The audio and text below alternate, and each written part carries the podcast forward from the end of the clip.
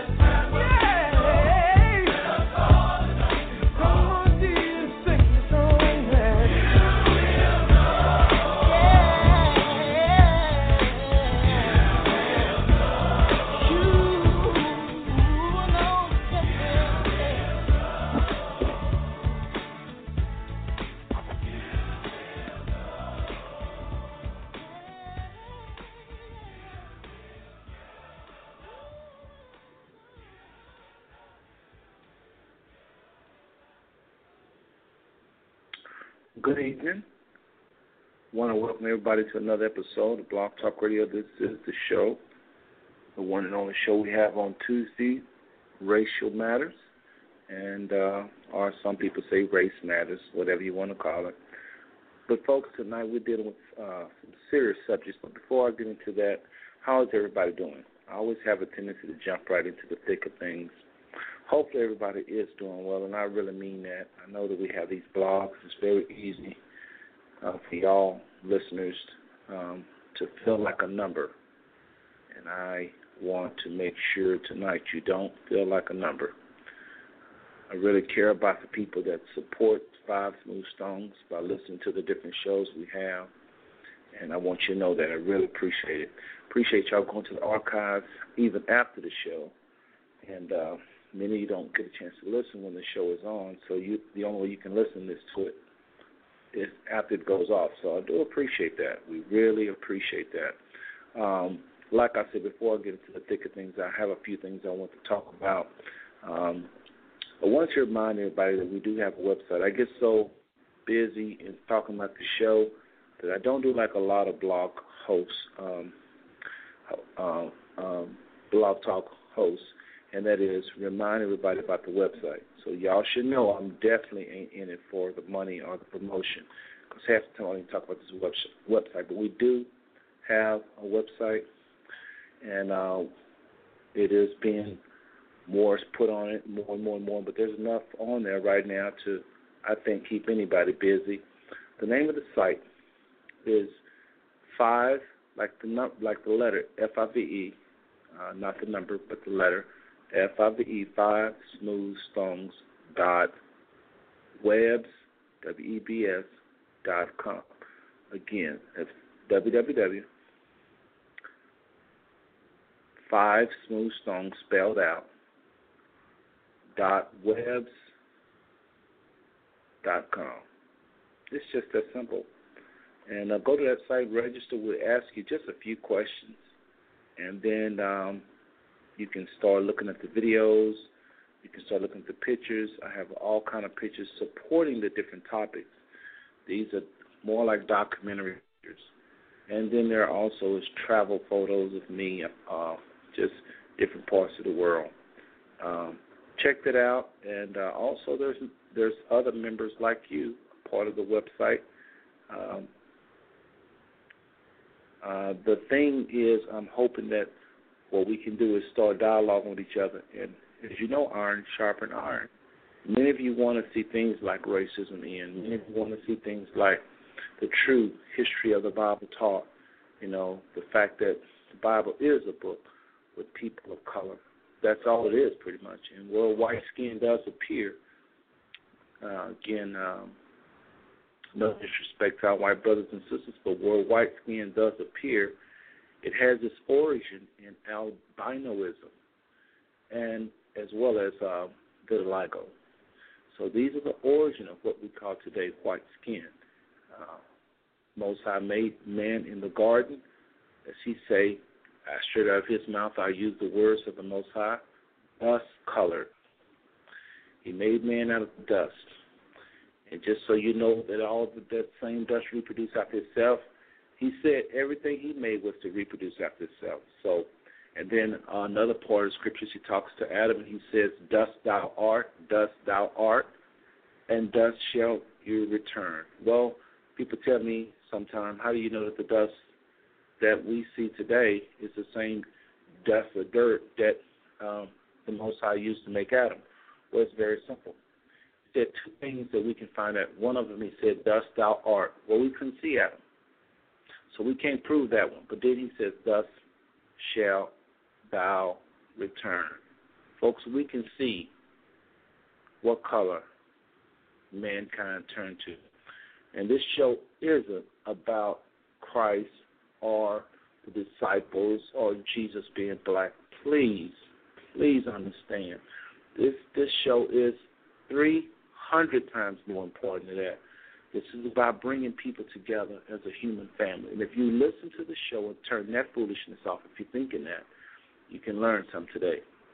Really, really, really is so much more, so much more than that. The, the, the Bible says flesh and blood, blood won't even enter into the kingdom. Okay, we're going to have a new body. Flesh and blood will not even enter into uh, the kingdom of heaven according to Scripture. So what what is the brother said saying tonight? I'm saying to you that the Most High is in. He wants our heart. He always has wanted our hearts. He always wanted our spirits. The Bible says, "They that worship Him must worship Him in spirit and in truth." So He's not interested in nobody's color of night. But we bring that color to show you something far, far more important than just the color itself. We bring that color to show you how men has used color to divide. We're actually doing the opposite of what you think. But if you're stuck on thinking, oh, they just talking about how Jesus was black, you just gonna miss the whole boat. You know the Bible says Christ said like this man shall live by every word that proceeded out of the mouth of the Most High. Well, of course, this. Well, and having said that, words that proceed out of the Most High, you know, Christ said, "Man shall live by every word that proceeds out of the mouth of the Most High." Well, one of the things the Scripture talk about is his hair being like a lamb's wool, but that is even not what we're talking about tonight. Uh, Farrakhan is going to hit on a very, very. That video is only like five minutes. The bulk of the show is going to be a white woman tonight, a very precious white sister, sharing some things that only the Most High have to have put in this woman's heart to share. And uh, you just don't hear people talking on this level, white or black, much less uh, white people. You just don't hear it. I mean, not saying they don't want to. I just think people don't care about it. They're too busy. Racism is a very painful subject, and people just don't like to sit around and talk about it. I mean, you know, there's certain people that are called to do it. I feel like I'm one of those. And I, yeah, I sure, I sure do believe that. I feel like I'm one of those, and I have, I have plenty, plenty reasons to talk about it, plenty experiences to to validate uh, the validity of this conversation. And you do too. You just be honest with yourself. So racism is is part of the American fabric, and if we're not talking about it, we're probably probably part of the problem. Probably. So again, this is Brother Seth. You listen to Five Smooth Stones. The topic tonight. Let's get to. Let me just go ahead and read the show's uh, description. I always like to do that. This is the whole show description for tonight, just so you know what you're in for. Farrakhan and White Woman tells amazing truth about racism. Then I went on to, to uh, note that white women, a white woman bears her soul and tell amazing truth about the real relationship between blacks and white. I went on to say, you will probably never hear this so articulated in your life coming from our white sister, uh, coming from our white sisters and brothers. Okay? Let me repeat that again. You will probably never hear this so articulated in your life coming from our white sisters uh, or brother. And so, and I mean that. You just don't hear it, folks. You just don't hear it. And I went on to finish by saying, also, Farrakhan speaks on do we really own black organizations? Who's pulling their strings? He goes and just just really show you how sad it is that even these organizations are as in much bondage as the people themselves. Lastly, I'm going to type or to add and talking about Farrakhan and why it is vital for all to see the Father's true relationship with black people in the Bible. This show is a must hear. I don't say that often. So join us tonight, and hopefully y'all are able to stay tuned for the whole entire show. Um, there's some people I expect to be here. Let's see if they're here yet. Um, we'll give them a few more minutes. For those of you that are here already in the chat room and on the phone line, thank you, thank you, thank you. Really appreciate the support. Um, just know this, folks. Brother Seth, love everybody. And I don't just say that to be politically correct. I really do love all people. And there really ain't nothing you can do about it. It's simply, it's just that simple. Um, I want to also uh, go ahead and start with the Minister Louis Farrakhan and his uh, him talking about do we own black organizations. This is going to be the first clip. Farrakhan is going to do another clip after they're talking about uh, the, the importance of people knowing about the Father's relationship with blacks in the Bible and how he just talks about the history in a way you probably never heard it. And then there's a, a white brother comes on and talk about racial um, uh, white uh, white uh, privilege know I got a mental block tonight, but white privilege, and he does a very good job. This is an interview. I think it's on CNN. It's one of these uh, networks, and his brother really lays it out. Lastly, is a sister, like I said earlier, you're just never going to hear this kind of heart to heart, someone bearing their soul obviously the Most High have touched her heart, and I'm so thankful for this sister.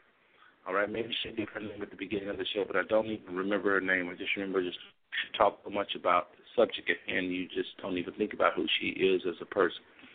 So let's move on, and uh, uh, I think what I'll do is I'll just play just the those friends of mine that are coming just a little bit more time, and uh, we will be. Um, yeah, I think we should go ahead and take just a little short break. This probably be about three minute break. When we come back, we'll dig right into it. So call your friends, text everybody you know, not everybody you know, but text a few friends and tell them to tune in to the show tonight because I'm telling y'all folks, you're gonna be saying that, Dag, so and so needs to be hearing this, so and so needs to be hearing this. So go ahead and text them. Um, the uh, phone number is seven six zero two eight three zero eight three eight, or having to tune into www.blogtalkradio.com. Simply type in the search box five smooth stones and just move down till they see the show live. You can't miss the link. It'll say live in red letters. We'll be right back in a second.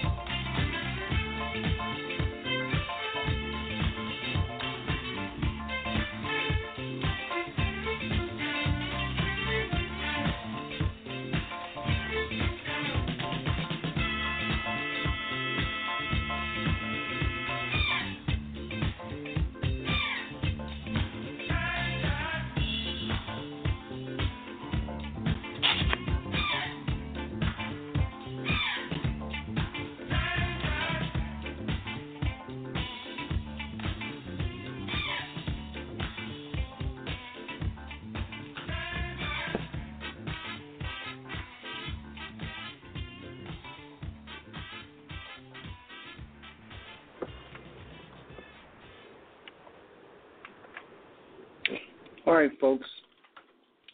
Thank you for your patience there. Just had to take a little short break. But anyway, welcome to, again, another episode of uh, Blog Talk Radio. This is the host, Bob Smooth Stone. And tonight we are talking about racial matters. Race matters is a topic tonight.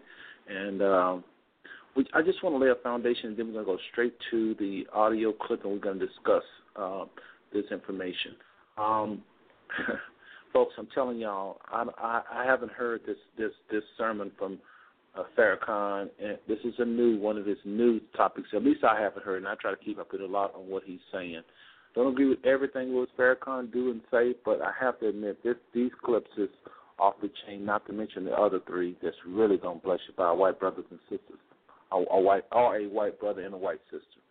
And I do mean that. Don't just say that we are all one family, folks. Y'all need to get on the bandwagon and quit this tripping thinking we're so divided. But anyway, um, the scripture says we wrestle not against flesh and blood. The battle is not with flesh and blood; it's with spiritual spiritual wickedness. How many times do people talk about spiritual wickedness? The battle is with ignorance. The battle is with deception. The battle is with lies. And the battle is with evil spirits. Don't forget that. I don't know what to tell you if you don't believe in that. But tonight, I just want to lay a foundation before we start and just say, folks, this this message, this these tapes, these clips, the commentary by me and hopefully everybody else, is to unite. It's to unite. It is to unite, not divide. Not divide, folks. I believe that if you don't do something in love, it's just not going nowhere. It has to be rooted and grounded in love. And this is my goal. This is my mission. I've been t- I've been saying that for over a year now on this blog. Five Smooth Stones and all of his shows is devoted, committed to un- un- unifying the righteous. Now, we're not trying to unify the wicked and the righteous because you can't mix those two. You can't mix oil and water. So folks that's been on acting crazy, stuck on being stupid, we just can't do nothing with them. You know, the Most High have to judge them. We'll love them, but we will never ever endorse foolishness. So this show is very, very serious. But we're gonna have some fun too tonight. We're gonna hopefully laugh, and uh, but at the same time, we're gonna challenge some of y'all thinking. We're gonna challenge some of the thought patterns that some of y'all have. You know, we were all, most of us listening to the show was born and bred in America. And most of us were taught in this educational system. We are taught in these churches also. We're also taught by socialism. So we are we are Americans inside and out. And unfortunately, that means a lot of us have racism. Even black people have racism towards their own selves. You don't have to have a, a, a Ku Klux Klan around to, to have racism. You can have racism with an all black um, just look at the Rwanda situation. Case in point, you know the Tutsis thought they was better than the Tutsis. The Hutus thought they was better than the Tutsis, and 800,000 people lost their lives to prove that point. You can have self-hate, you can have self-disrespect, you can have low self-esteem without any Ku Klux Klan or white supremacist mentality. And I don't want to just talk about the Klan, Klan, Klan, because the Klan. I don't even like talking about the Klan really because I'm talking about everyday good old white people that we go to work with, that we that we married, that we go to church with. These are the people I'm talking about tonight. I'm talking about good old black people, those that is in your family, those that's probably laying right beside you in the bed. This is the people that this show is talking about tonight. There is racism deep embedded inside our psyche, and tonight you might get a little uncomfortable, especially listening to the sister that's going to share the white sister later on She's going to hit some nerves that some of y'all just thought you was free of. You thought you wasn't a part of the problem. You thought you was different. And tonight, she might just show you that you are part of the problem. Well, what does that mean if you find out you're part of the problem? Does that mean you're a bad person? No. It's just we got to get rid of these lies, and we are. This stuff is embedded in us. It's deep inside of us. I'm talking to black people too tonight. When we say racism, we always think about white, white, white, white people. But most of the pain inflicted on us as a people is inflicted by people that we marry, people that's our brothers and sisters. Our family have brought us the most pain. Probably the number one person that has brought us the most pain in our life is ourselves, our choices. And then behind that is our, our, our significant other, because they're closest to us. And behind that is our family. Then it branches out to uh, society and white people and all that. So most of our pain, black folks, come from black people. And as far as white people, you, I'm, I know you can say the same thing.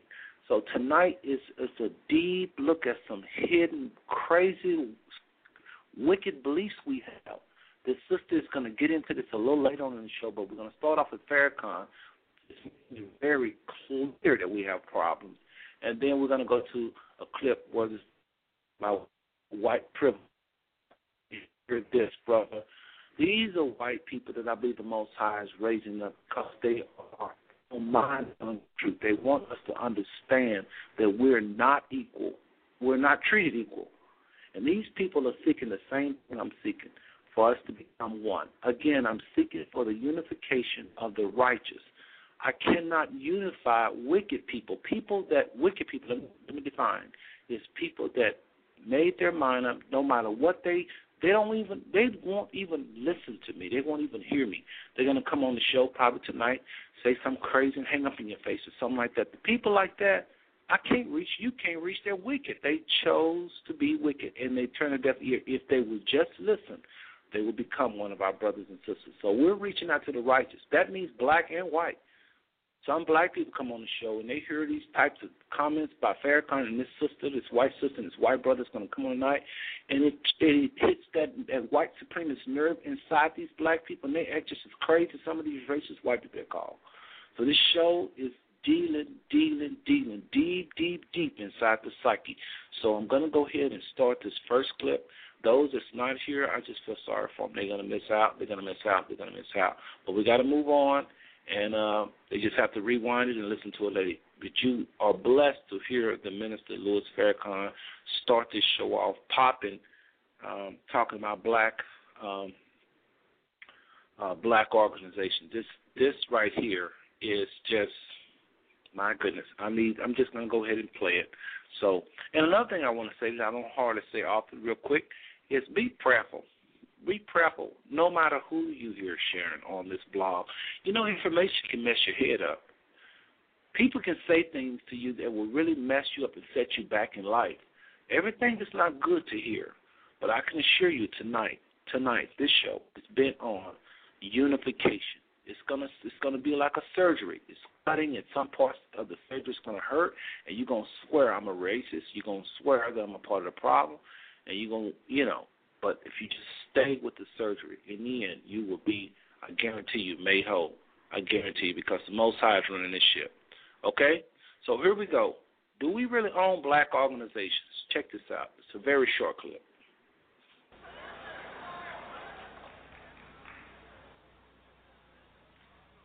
So the great Sammy Davis had to die.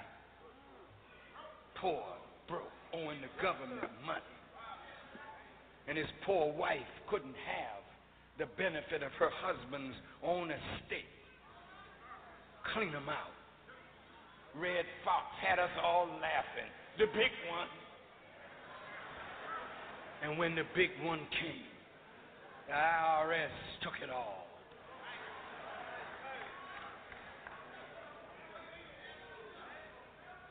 All our leaders in sports and entertainment locked down by a wicked cabal of bloodsuckers of the talent and vitality and strength of those who could make a difference.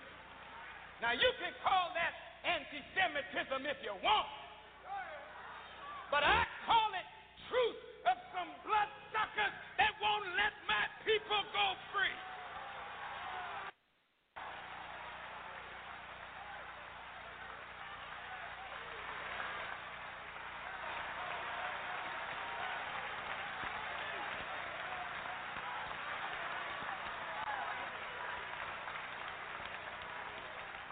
You think these artists that make all this money are free men and women?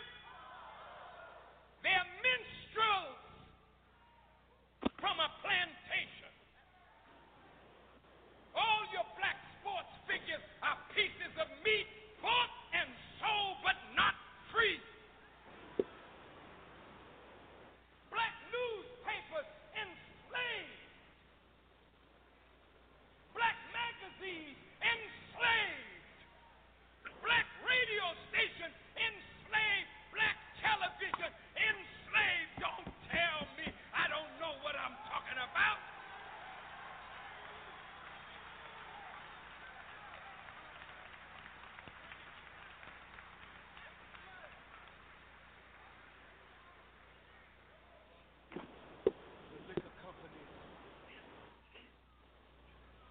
the tobacco companies that are feeding death into our communities control all black publications. I opened the black weekly newspaper here. It's our voice.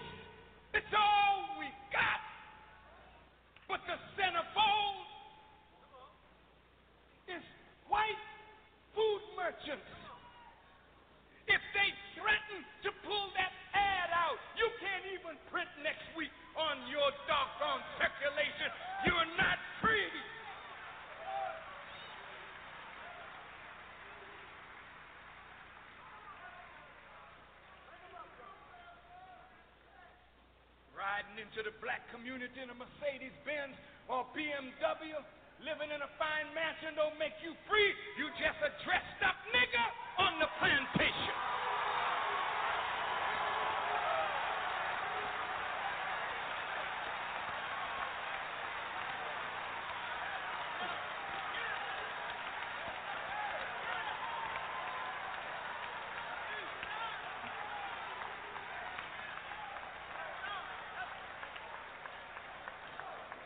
College presidents aren't free.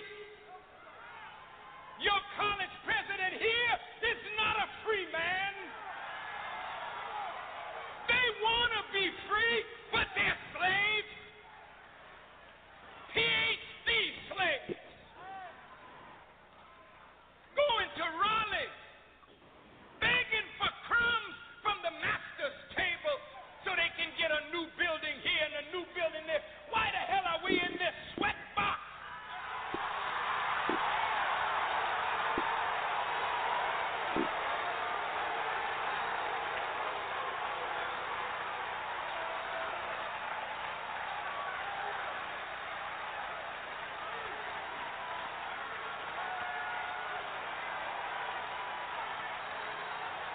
with all the money that North Carolina Central, all the dignity that North Carolina Central has brought to this state. You should be able to have an air conditioned gymnasium.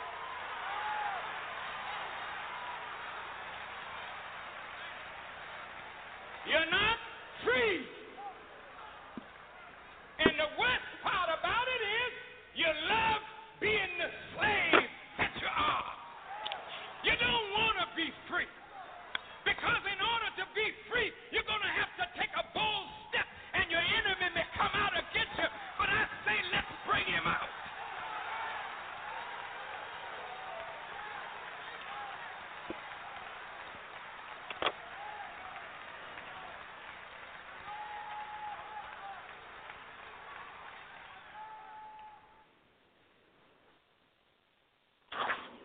Well, folks, there you have it, the one and only.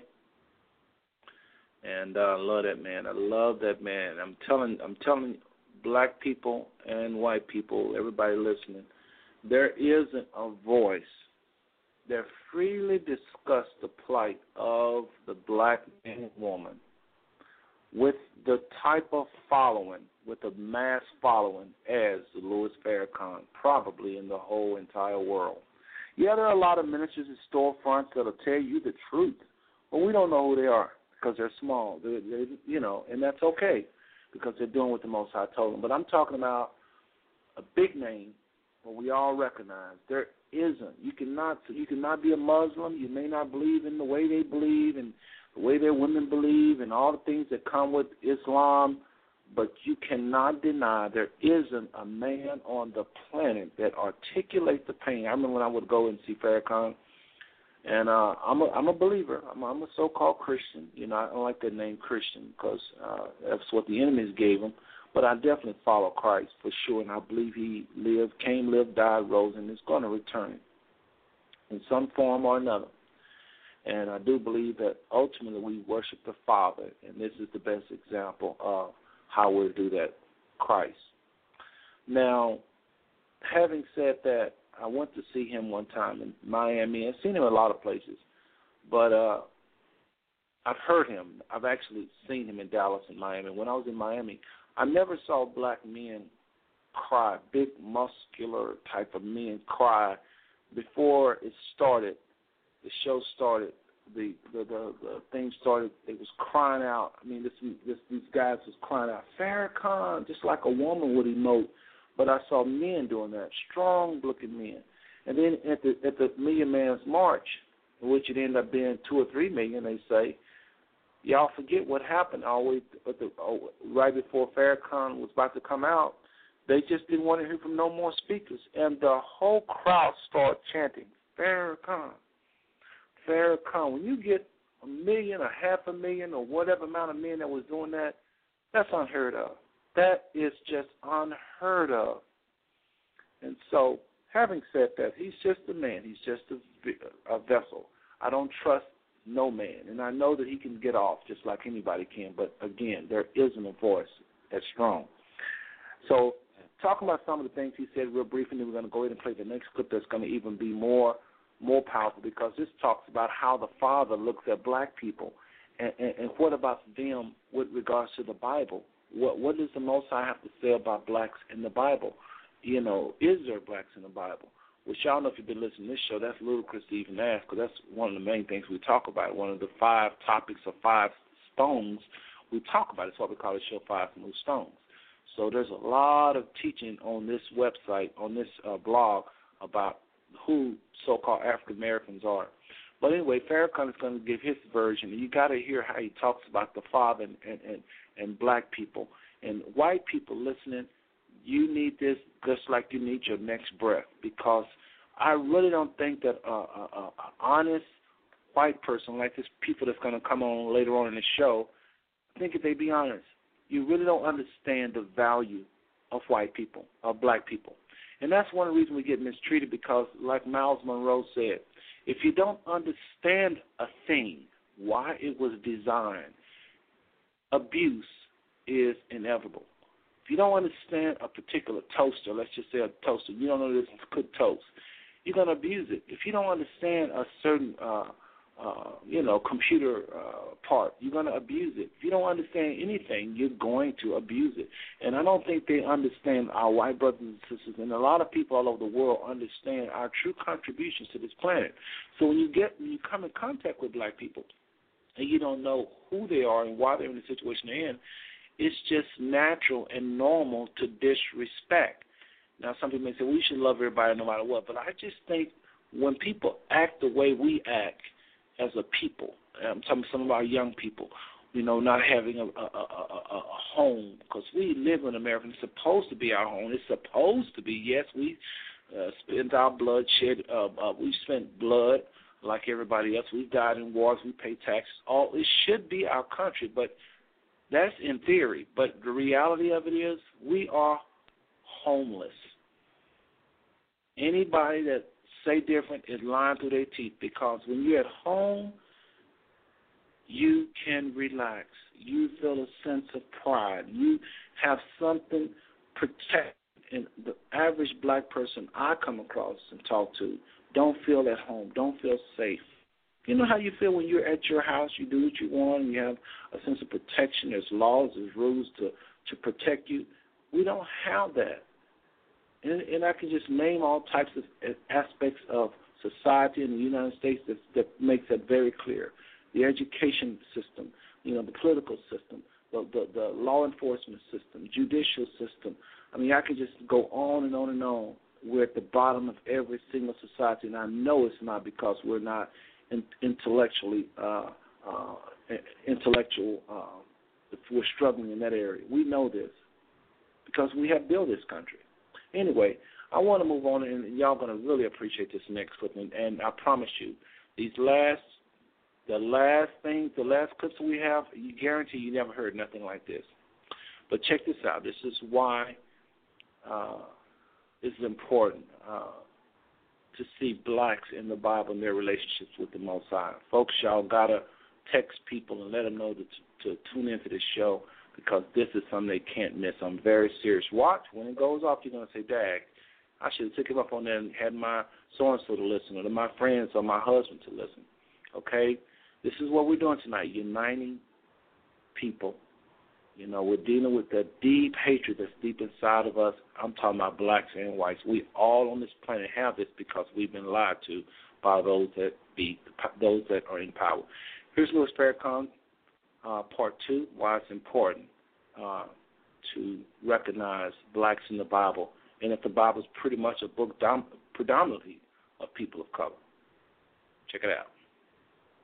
That I hear preach the scripture beautifully, but they don't show black people where we are in the book. See, we took a picture. The natural thing is, where do I fit in this?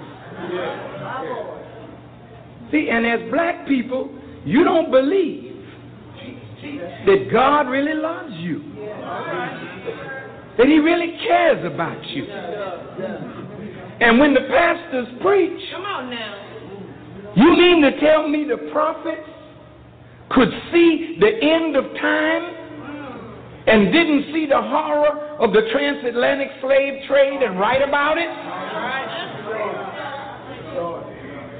You mean the prophets could see and they didn't see America? and the wickedness of America. No, no, no, no, no. Don't look at me like I'm crazy now. If they saw this and wrote about it, then they saw you in her midst, a destroyed people. But where is it in the book?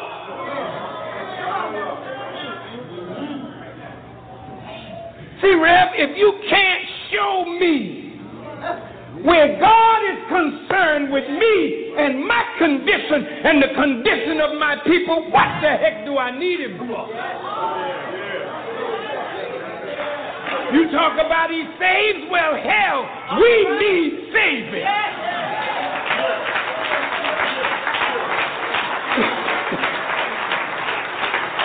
You're dying like flies in America. Your health condition is deteriorating. The elderly got to decide whether they can pay for their drugs or get a decent meal for themselves. Children on crack and crack babies being raised by their grandmothers. Look at your world and tell me when a pastor can back same sex marriage. Oh, don't get quiet on me now.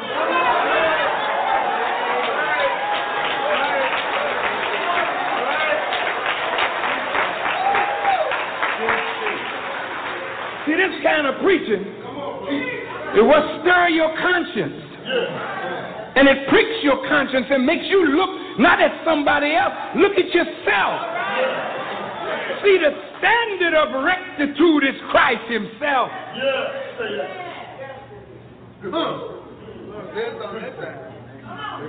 So how do you measure? Well, you know, he's holy and and child, let me tell you. God is his father, honey. And Mary, you know, God made her pregnant and and I'm you know it was a jive Negro that made my mother pregnant, so don't worry about how I act. Yeah, yeah, yeah. We gotta worry about how you act.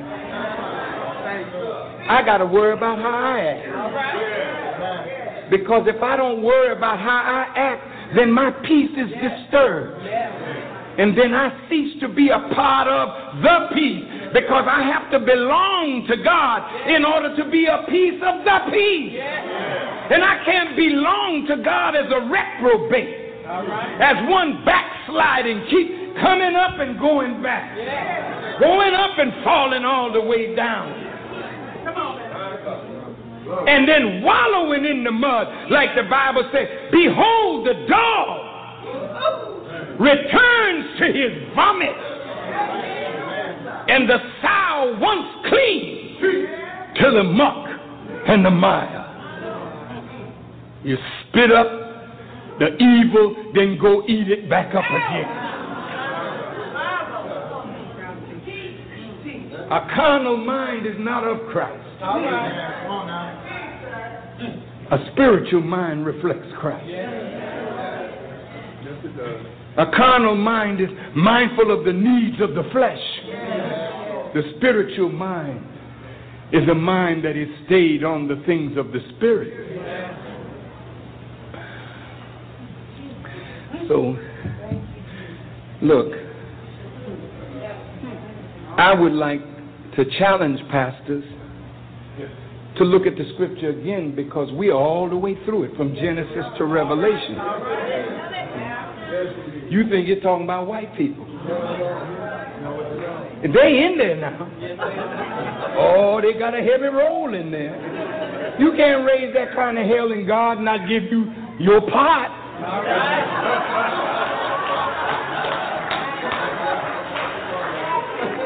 Come on now, let's let's let's see. Look, I I, I would like to go in white churches right. and preach just like I'm preaching. Our father used to sing a song. Everybody talking about heaven ain't going there. Heaven, heaven. See, white folks talk all that heaven talk.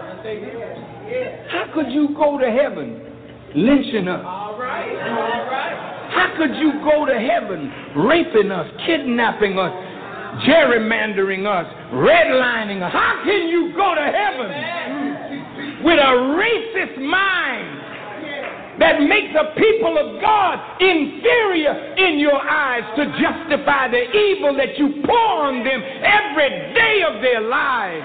How can you go to heaven like that? White folk got to change, brothers and sisters.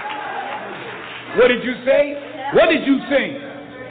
I'm born again. I'm born again. How can a man enter back into his mother's womb for the second time? Say, well, the wind, you know, it listeth wherever it goeth or whatever. I guess when Nicodemus heard all of that, he, huh, what? And then he said, except you be born again. All right. You can't see the kingdom of God. Being born again does not mean going back in your mother's womb. Once you come out of that, you can't go back. But being born again means really that in the teachings of Christ, or Muhammad as we say, see, you go back into a womb where you are broken down and built up to become a new creature in Christ. See, the scripture says, Be ye not conformed to this world, but be ye what? By what?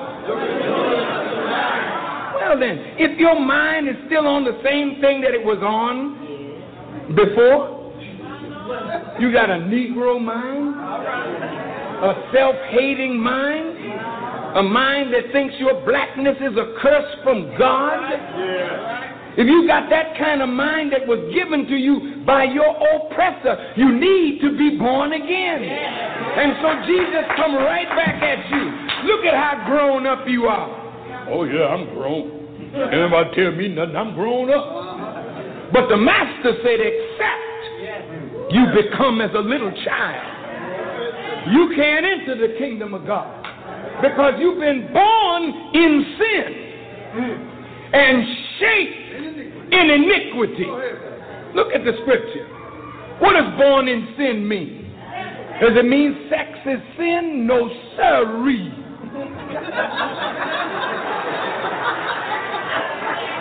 Thank God for that.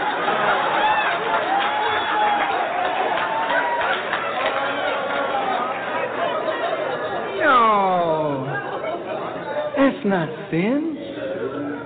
It is God that has ordained that. It's the misuse of it that is sin. Okay? Sin, as Paul said, is transgression of the law. You are born into a lawless world that whatever God says thou shalt not do. Government authorities and white people say it's all right. You're born into that kind of world. The Bible said the Lord your God is one God. Don't make no graven image. Don't bow down. Don't worship that. You go to church, you see all these statues. Oh, this is Mary. This is Jesus. This is Paul. This is this. And you genuflecting about. But the scripture told you not to do that. But they make it seem all right, don't they? See, they make evil fast seeming. Folks. That that that you, you you gotta you gotta love that. Y'all gotta love that. That is again Louis Farrakhan, and um, y'all. I told y'all he's gonna say some things that's gonna really make you think. You know, the thing that stuck out stuck out to me more than anything he said is gonna be when he talks about what Apostle Paul said, be transformed uh, by the renewing of your mind. You know, racism again. If you're born in this country and you're educated in this country, and you go to church in this country, or you go to mosque in this country, if you socialize in this country, you most likely, to some degree, is a white supremacist. I'm not talking about white people right now. I'm talking like if you took all the white people and took them out of the off off uh, out of the United States, and we still was taught by the same system we was taught by, and we still went to the same churches, and we still went we still well we can't socialize with them. But what I'm saying is just in socializing with our own selves. We, our own selves, in culture, fashion, we promote white supremacy without the help of white people sometimes. It's a system. And that is what we're doing tonight, digging deep into the psyche and looking at ourselves, not so much looking at the so called white men, our white brothers and sisters. Yes, we're going to have them on. Uh, we're going to have a, a, a, a white brother come on and just going to talk about white privilege like you've never heard it. And then we're going to have a sister come on and talk about some things. I'm telling you, this this video messed with me. I've seen, I've heard all kind. I've heard Dr. Frances Cress Welsing. I've heard all kind of people talking about racism, but I have never ever heard in my life a white person really go off into how the real world is. I mean, the real world. When you hear her talk, you better be saying, I know that. I knew that. Oh, yeah. Yeah, of course I knew that.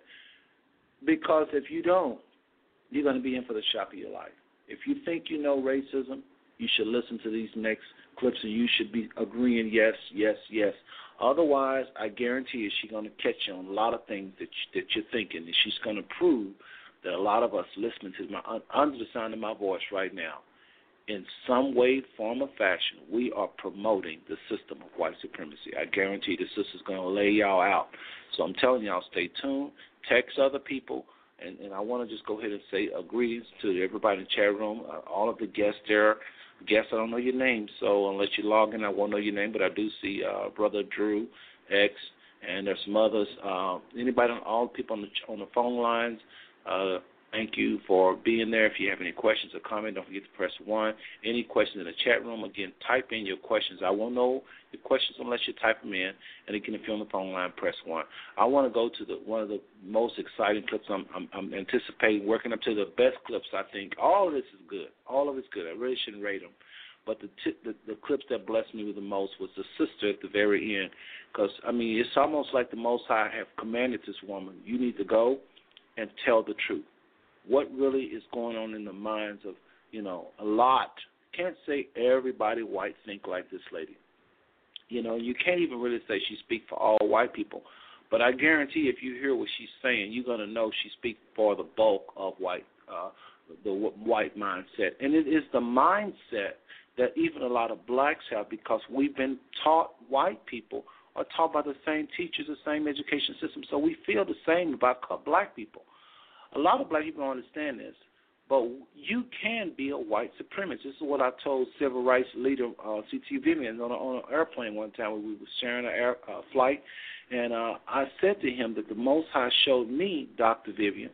Now again, I'm speaking with a civil rights leader, one of the ones that was main leader, C.T. Vivian, and I was sharing with him. He was just on Oprah show like two days straight, and I was sharing with him uh, and, I, and if you want to know the time frame, again, it was when he was on Oprah, so it's been some time back.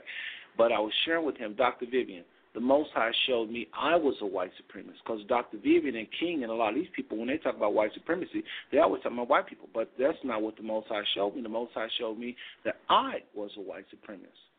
I mean, he showed it to me. I mean, I know. I mean, because if you start asking what is beauty to the average black man, black woman that's uneducated about these types of things, what are they gonna say? Light skin, pointed nose, small lips. I mean, if you start saying what's a good education, they're gonna name white institution. What's a good, you know, who the good, who the, the the best doctors, the best this, the best that.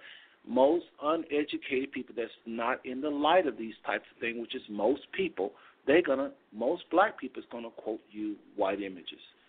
And don't and don't start talking about the Bible and Moses and all these people. They really gonna go white on you. So we are brainwashed in this whitewashed supreme system. And what I tell to my white brothers and sisters, you need to fight this system as much as so-called black people do. And I say so-called because y'all know on this show I don't even believe in the concept of black and white. But I have to say this so y'all know who I'm talking about. Uh, but anyway, I tell my so-called white brothers and sisters they need to fight, fight white supremacy tooth and toenail because in the end, this is a system designed by Satan. Even white people themselves. I know about King uh, Leopold, and I know about the uh, uh, the uh, the uh, Willie Lynch and all that. But Willie Lynch, you got to understand, Willie Lynch was a man. He didn't just think of that. That was some strictly from demons. That was a doctrine of demons. That Willie Lynch doctrine. We need to quit making white people out to be these great gods of wickedness. They don't have that kind of power unless something possesses them. Because what happened is your philosophy your philosophy get in trouble when you meet some white person that show you love and they show you they they are far from it. Then your philosophy is all jacked up because you got white people like uh, Elijah Muhammad thinking that they're devils. So this is where we got to draw the line. Be very careful. We wrestle not, like the scripture says in Ephesians, we wrestle not against flesh and blood, but against principalities, spiritual wickedness in high places ignorance, lies. This is the true enemies and evil spirits. These are the true enemies. Deception, lies, ignorance. Deception, half truth. Lie is a hundred percent false. Ignorance is no information. And then you have the truth. These are our enemies, and of course, evil spirits. So anyway, folks, I can't wait to play this next clip. Y'all got to hear this man talk about white privilege. I guarantee you, you never heard it like this. Okay, so uh, check this out, and we'll be right back. Again, this gentleman uh, is talking about white privilege, and we'll be right back after this. It's a short clip, but it's it's a must here. And again, those of y'all with your cell phones, your friends, and tell them to tune in to Five Smooth Stones. Give them the phone number to seven six zero two eight three zero eight three eight and uh, let them know we're on and we're getting we're going deep. We're going deeper, y'all. Y'all ready to go deeper? We're about to go deeper. What if he had been white? The case has touched off emotional debates about racial profiling of black men. But what about the other side of the coin? White privilege. Joining us now from New York is Michael Skolnik, the editor in chief of GlobalGrind.com. Michael, thank you. Do you agree that there is such a thing, and we've been hearing a lot about it now, as white privilege? Is that real? Of course it's real, and I'm white, and I have it. Um, I can walk in the street in New York City and put my hand out, and no taxi will pass me by. I can walk in the street, and no woman's going to grab their purse in fear of me. I can walk into a restaurant, no one's going to ask me to pay before I eat. I can walk through my neighborhood, and no one's going to call 911 and say I look suspicious. I wore a hoodie, I wore a pair of jeans, a pair of white tennis shoes this weekend, as I do every weekend, and no one's ever going to stop and say, hey, that guy looks suspicious. It's, it's for one reason and one reason only, because I'm white. Hmm. And, and Don, and and further, me say one last thing, Don. Furthermore, you know, I have the privilege to never look suspicious. That's an incredible privilege to have. I will never look suspicious to anyone, regardless of what I'm wearing, because of my skin color. What is then? Where did this concept of, of white privilege come from? Well, I think the idea of white privilege come from is, is white people have been in power for hundreds and hundreds of years. And because white people, we've been in power for hundreds and hundreds of years, we think that we have the right to do whatever we want. I look at a young man like Trayvon walking through his neighborhood, his father's neighborhood, with a bag of Skittles and a can of iced tea, and another man looks at him, regardless of his skin color, that young black men look suspicious because of the color of their skin is wrong. Is it, is it something that's innate? Um, you know, people say, well, you don't know. I've had many women say, you don't know what it's like to be a woman, Don, because you're not a woman. You don't know what it's like to be black because you're not black or white because you're not white? Is it something that's so innate and so pervasive that people just don't even understand that there is something as the concept of white privilege and that they're in it? Yeah, well, I wrote a piece on globalgrind.com called White People You Never Look Suspicious Like Trayvon Martin. The reason why I wrote it is because as a white person, we have to begin to understand I'm not I don't feel guilty for being white. I'm not a, I don't I'm not ashamed of being white. It was the hand that I was dealt. It was the card that came out of the deck. It's what I got. But when I got that, when I was lucky enough to be a man, to be white, to be an American, I got choices to make. The choices that I'm going to make is I'm not going to be quiet. I'm not going to watch a kid get shot in the chest and just be quiet. Three weeks ago, when Joseph Kony, when that movement started, all my white friends were loud and screaming and tweeting and Facebooking and emailing. Did you hear about Joseph Kony? When a 17 year old black kid was killed in our country, white people were just quiet. And Donna, it was you. It was you. It was Charles Blow. It was Melissa Harris Perry and MSNBC. It was black commentators who were talking about it. And I said, why did they have to talk about it? Why can't white people stand up and say this is just as wrong? Yeah. Well, and I'll answer that. I think it's a matter of, in all honesty, some some did. I mean, because actually CBS News was the first one to do the story. But I think Mm-hmm. it is because it's diversity. There are things. If you work in, um, let's say you work with the economy, you work on Wall Street. Things Sure. that are in reference to the economy or economics are going to stand out to you, and you're going to follow that. If you're an African American in this country and you see a story like that, it is by nature something that you're going to pay attention to. It has nothing to do with that. That is where your interest lies in some respect. If you're a woman and there is a woman issue, then you are going to be drawn to that story. It's just a, this is the diversity issue. So you know, I, I agree with you on that comment. But uh, here's the here's what what I'd like to know.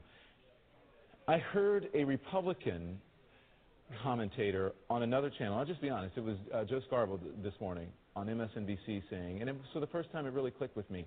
If you took the pictures of Trayvon Martin and you transposed them into a 17-year-old white kid, and then you transposed George Zimmerman into a 28-year-old black man that's twice the size, how would you feel about this particular story, and how would it be portrayed? And are you looking for how would you look for guilt or innocence on the part of each side? I, hear this conversation a lot. Let's be honest. We're not going to be back here in three weeks talking about white kids being killed at record numbers. We're not going to be talking about white kids being stopped and frisked in New York City at record numbers. We're not going to come come back to CNN and talk about white people being put in prison at record numbers. We know. If we're going to be honest with each other, if we're going to be honest about this country, if we want to walk that elephant out of the room, which is race in this country, let's be honest and let's let's let's at least uh, agree that young black men, young brown men, young Latino men are being targeted in every neighborhood in this country, in every community in this country. I am not going to walk through my neighborhood in Brooklyn tonight, have to worry about the police following me because I look suspicious. It's just not going to happen. Yeah. So yes, if a black man killed a white kid, is it just as wrong? Of course it is. If you racially profile that white kid, of course he is. Of course it is. But that's not going to happen at the at the numbers that's happening with young black men. And Michael, I have to go, but just from this conversation, people should not draw the conclusion that there is we're speaking of the guilt or innocence of, of George Zimmerman. That is that is a different conversation when we're weighing Absolutely evidence, different right? conversation. Yeah. Absolutely different conversation. We can have these We- he's- conversations. He's, he's innocent to proven guilty in my book, and we should have due process, and he should be arrested, and we should let it go before his peers. And there are many white people who think the same way that you do. And I've heard from them a lot. Thank you. Thank you, Mike Thanks. Skolnik, Chief Editor, Editor in Chief of Global Grind. Iodine protection packs from hempusa.org are now in stock for immediate delivery worldwide. Our iodine protection packs include microplant powder, green life kelp, red palm oil, and our clear roll-on iodine that will feed the body the iodine it needs. All iodine protection packs are in stock. Save you money and ship for free in all 50 states. Visit hempusa.org or call 908 691 2608 today. HempUSA.org has a revolutionary wonder food for detoxing the body and rebuilding the immune system. Microplant powder can help unclog arteries and soften heart valves while removing heavy metals, virus, fungus, bacteria, and parasites. Plus, it cleans and purifies the blood, lungs, stomach, and colon. Keep your body clean with microplant powder. Visit us at hempusa.org or call 908 691 2608 today. If you're taking one, two, five, or more nutritional supplements, please stop. Simplify your supplementation with Bio Superfood, the most advanced nutritional whole food supplement you can buy. Men, women, children, even Olympic athletes the world over have discovered Bio Superfood from BioAge.com. And now take just one nutritional supplement instead of many. The Bio Superfood formulas are whole food products composed with four of the most nutrient-dense algae found on Earth. Bio Superfood for the brain helps with focus, memory, clarity, and mood. If you can increase brain health, the rest of the body is a no-brainer. Bio Superfood has zero toxicity and is safe for you and your family. Learn more and order your Bio Superfood formulas at bioage.com, spelled B-I-O-A-G-E.com, bioage.com, or call 877-288-9116. That's 877-288-9116. BioAge, the age of advanced organics.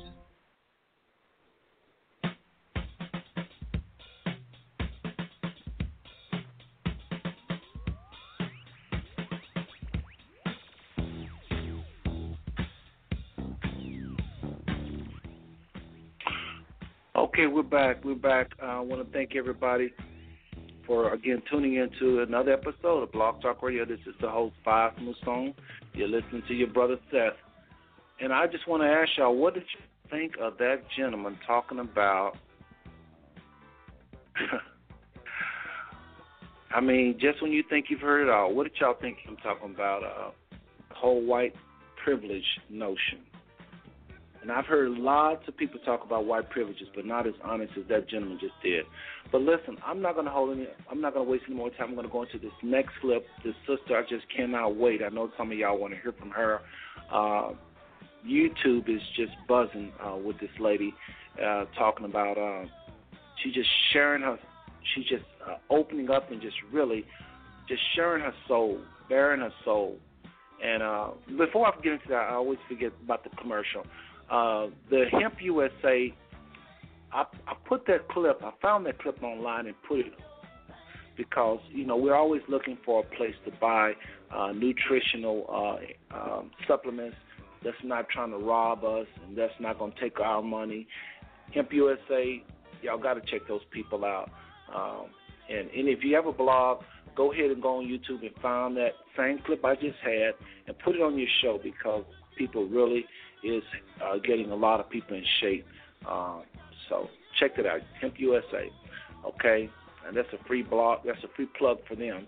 They didn't ask me to do it. You know, I don't have a following big enough for them to come to me. But I just, I, when I find somebody's doing something good, I put it on the show, and it's just that that's something we all need to do is uh, order our products through them, okay?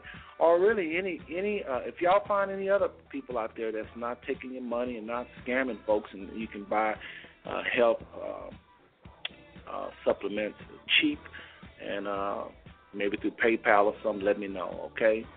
Um, so anyway, that's Hemp USA. Uh, good people. Uh, I've heard people. I to be very honest with you, I haven't ordered through them but I haven't heard any bad news, okay? And then some of y'all send me emails about these people and that people, but again, I haven't heard nothing about uh, Hemp USA. Having said that, I got to go to this next clip, y'all. I'm trying to do three things here at one time, and I also want to welcome a good friend of mine uh, who who have helped mentor me, and uh, and it wouldn't be a Seth. At least I wouldn't probably as further along in my quest for knowledge and dealing with racism had it not been for a good brother, Jefferson Edwards. And some of y'all might have heard of Jefferson Edwards. He has several books out there. Maybe he'll come on the show a little later on. He's listening, but maybe he'll come on and talk about some of his books and uh, what he's doing. But I know for sure, Chosen Not uh, Curse. If you, since you're online, go ahead and, and Google Chosen Not Curse on Amazon. And uh, this is one of the premier books dealing with black self-hatred and how that the Most High does have a purpose for black people. Again, go online, type in, go into Amazon and and uh, type in uh, "Chosen Not Cursed" by Jefferson Edwards. He's on the line, but again, he's not as a guest. He's just listening uh, for the first time. I just want to just welcome him to the show. Also, Liberation No Longer Bound. There's several books he have out there. So again, go to Amazon.com and type in Jefferson Edwards. All right, folks, listen. This next next lady is one of the main reasons I'm on the show. I love the Louis Farrakhan. Again, I don't think there is a a, a brother that's going uh, of his caliber with that many followers. Uh, you know, you can get a two million people to to come to the to Washington on a Monday. That's something. I don't think anybody of that caliber has spoke out against white supremacy like this brother have. And uh, while I don't aspire to be a Muslim in the fashion of the Nation of Islam, I have to admit that he is out there, along with people like Jefferson Edwards and myself and a lot of other people, speaking out against this demon, this this philosophy, this, this curse, this theory, whatever you want to call white supremacy. We are fighting it tooth and toenail, and we're inviting you to join the fight. This next clip is going to be by a young lady, and I'll just let her introduce herself. And this is all audio clips, but in the clip, she'll introduce herself. And I want y'all to really look this lady up, follow her, because the Most High have put it on her to reveal the real racism, and she's just bearing her soul like I've never seen a white woman do. So y'all prayerfully listen to this lady and and uh, seek her out and support her, promote her videos. Like I said earlier, what I did with the Hemp USA. Sometimes just go to YouTube and find people that's doing the right thing and promote them. Those of you that got blogs like this. All right, here we go. Uh, and again, those of you real quick, those of you on the, on the phone lines, if you have a question or comment, you can press one at any time. And those of you in the chat room, if you have a question or comment, just type it in, and I'll we'll get to that after the video. Here we go.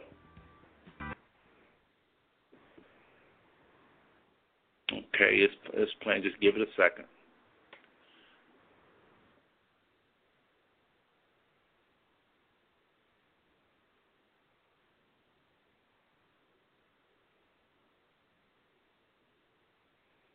Okay, come on, Blog Talk. No bloopers tonight.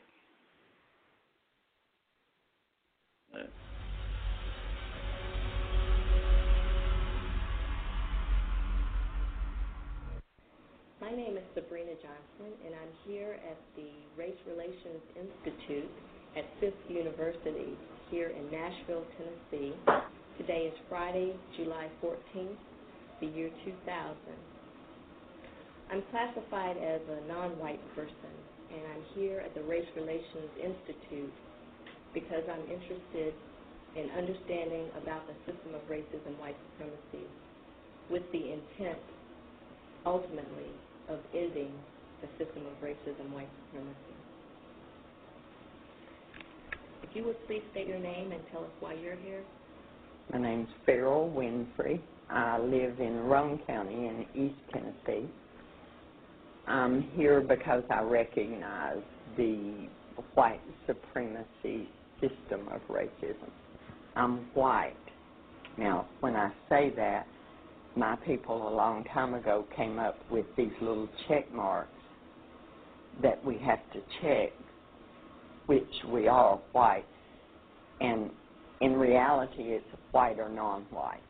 You know, they they break that down into a lot of we break that down into a lot of different uh, different groups.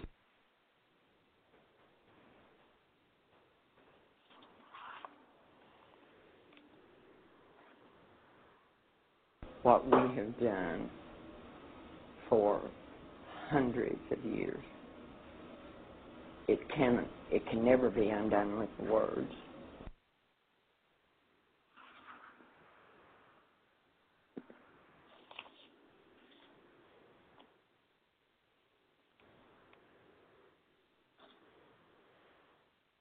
It can never be undone with words. And all they're doing is just highlight what she's saying. There's nothing wrong with the clip. If you saw the video, you would understand. They're putting words. Racism is prejudice plus power.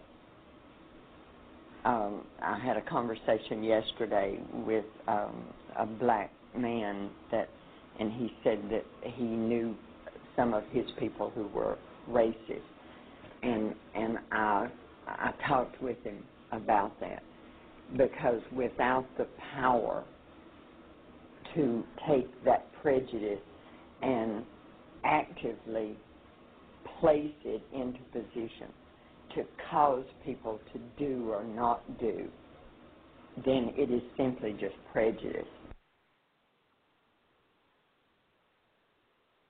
without the power to take that prejudice and actively place it into position to cause people to do or not do, then it is simply just prejudice.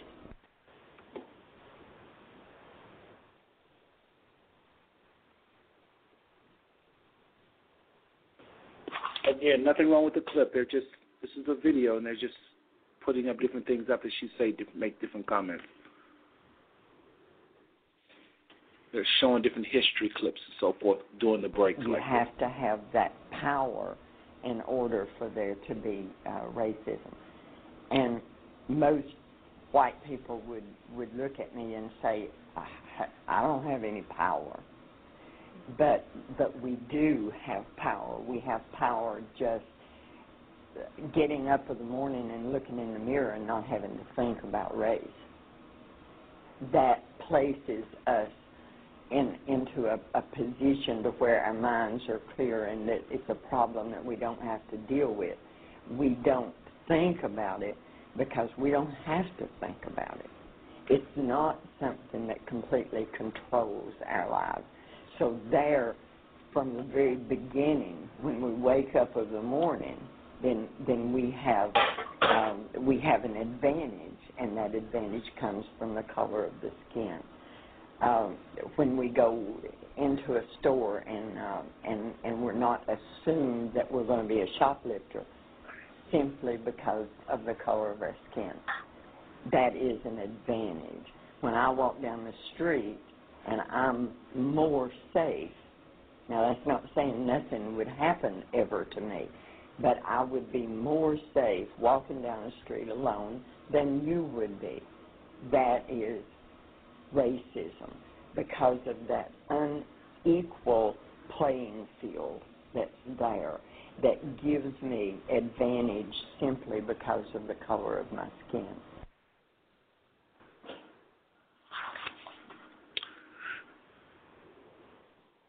Again, these when pauses we take are advantage of those things, then we are being white supremacists. Because most people, when they when when they think about someone that's white supremacist, they're thinking about the guy in the fatigues and he's in the woods and he's shooting and you know target. But but I am being white supremacist when I accept uh, an establishment that gives me more than it than it gives you. Every day of your life as a white person, all day, every day, everything that you do, everywhere you go, you are taking advantage of being white. Most of my people, they don't think about that. They've never had to think about that, which is the greatest advantage of being white.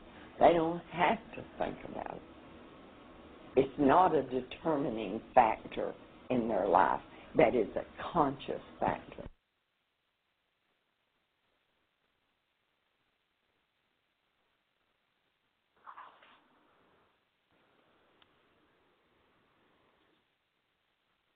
again the I don't are supposed to be there. actively celebrate the Fourth of July because you don't have freedom. You're not free. You you have oppression every day of your life. You if you have children, when those children are born, you have to immediately begin to teach them what they cannot do in order to survive.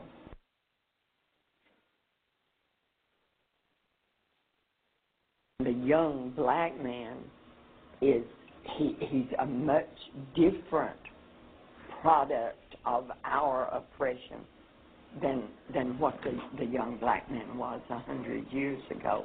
I don't want my children in in a civil war in this country between black and white. So in that way I'm selfish.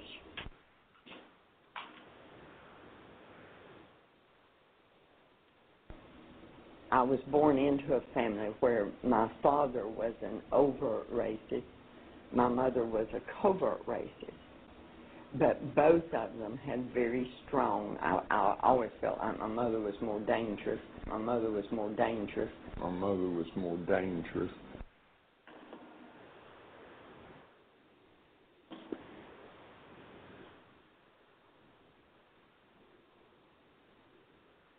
Most of us isolate ourselves. We can get up in the morning, go to work, go shopping, go do everything in our life that has to be done without coming in contact with you.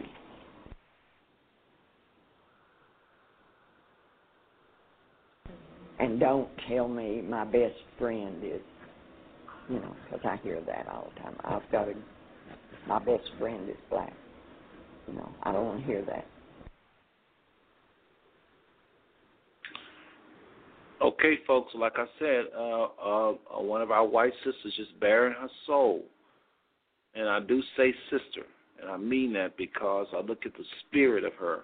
We're sisters and brothers based upon our spirit. Everybody I'm not brothers to, and they may be black. Everybody white I'm not brothers and sisters to if they have a wrong spirit. And we're looking at the spirit, and I am sister with the spirits like this sister. She's bearing her soul, letting us know the truth. But you haven't heard nothing yet. Trust me. You haven't heard nothing yet. So I'm going to go ahead without further ado and just go ahead and start the part two. And then we'll discuss this afterwards, okay? Again, this is the Racial Institute uh, we got on, uh, we're listening to right now. And Sister Sabrina Johnson's interviewing this sister.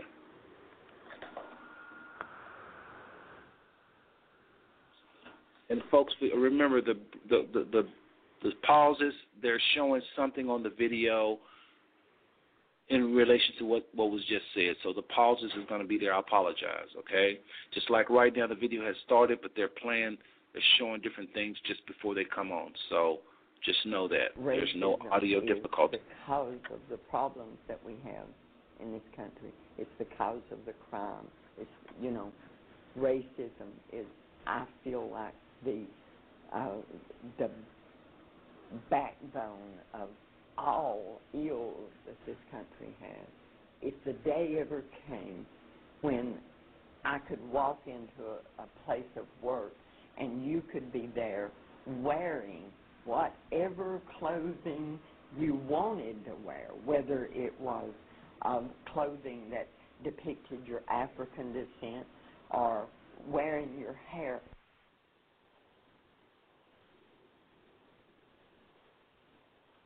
white people tend uh, to say, uh, well, that's another question, I guess. We would gain knowing you, see, because we don't know you, and and that is, that robs us of a great blessing.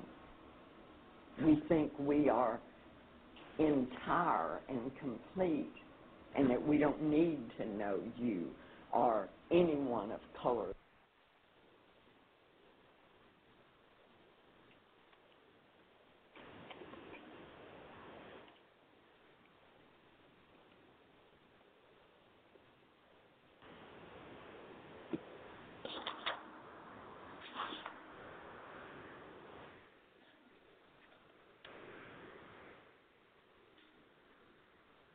Again, the audio is the audio is still playing. The video is still playing. They, they're showing pictures right now and different things related to what she just said. There's no audio difficulty.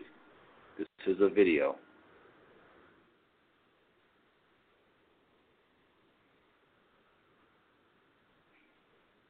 we know what we've done to you. And we know what over 500 years we've put in your head. And we know how to utilize that.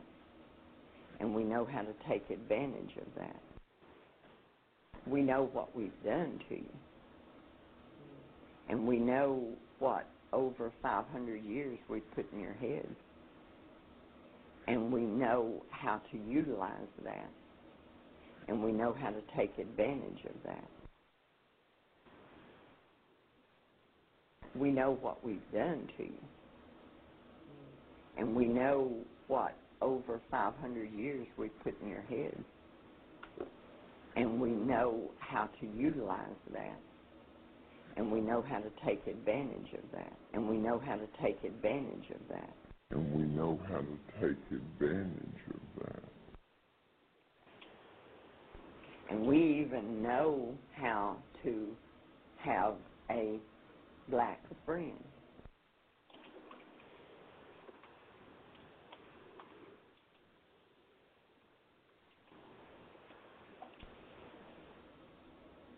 We know the dynamics of who is in control.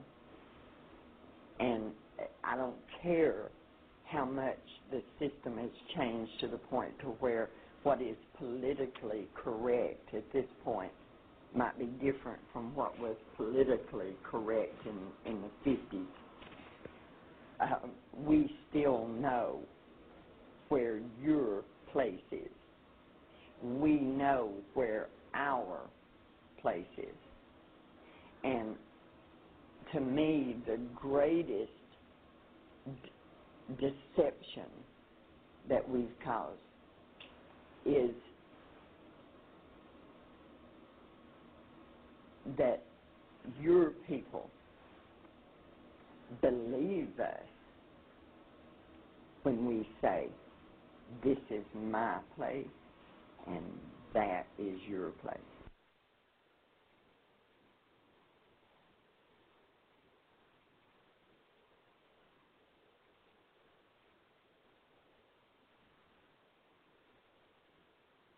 because I see evidence, and especially in seminars like this, because I will hear non-whites speak, and and I hear them speak when they don't even know that they're speaking from a position that I have told them is the only way they're going to be allowed to succeed to that degree that I'm going to let them come up that ladder. Of course, I'm just going to let them come up so far. But but the greatest sadness for me is that they don't even know. See, I have done such a good job that they don't even know that I've done this to them.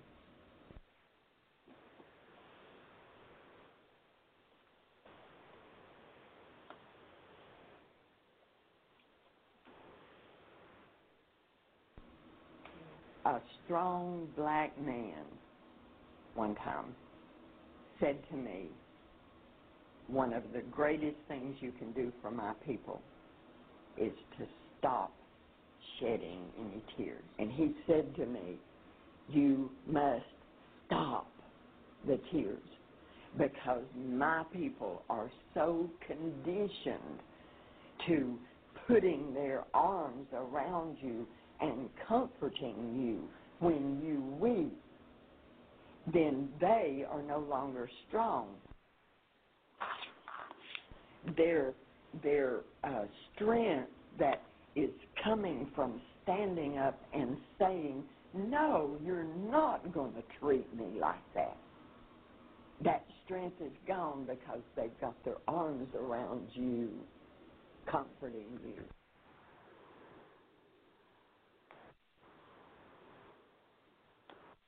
when I sat in that room the other night, that when the, the author of Without Sanctuary, when those, when when he was speaking and those pictures were there of the lynching, the the methods that we have used to to keep control, I wept.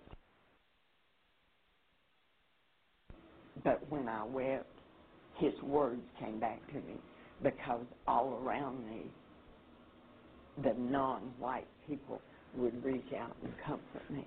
My God, there in front of, I don't understand it.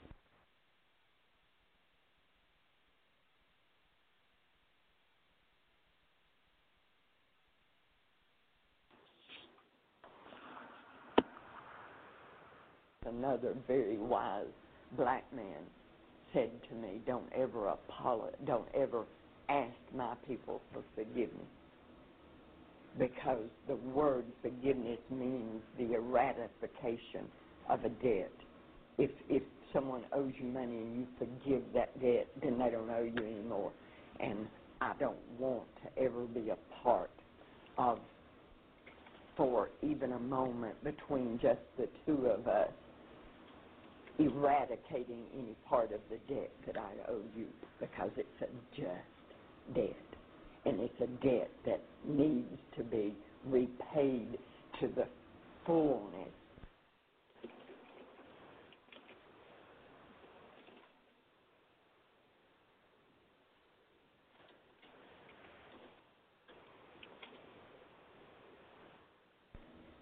Christianity has been misused for hundreds of years to keep your people in subjugation.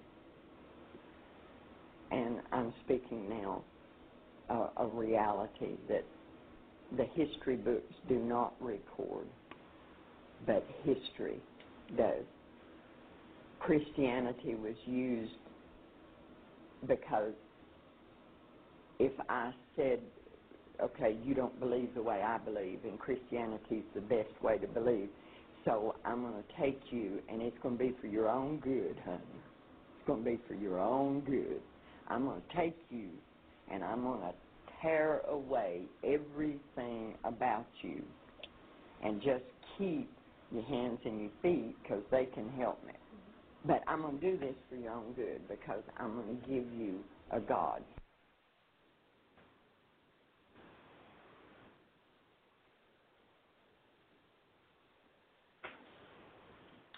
Please stay with us. Again, these pauses are not, they are, um, because this is a video, they're showing different things between these um, gaps. This is not audio difficulty.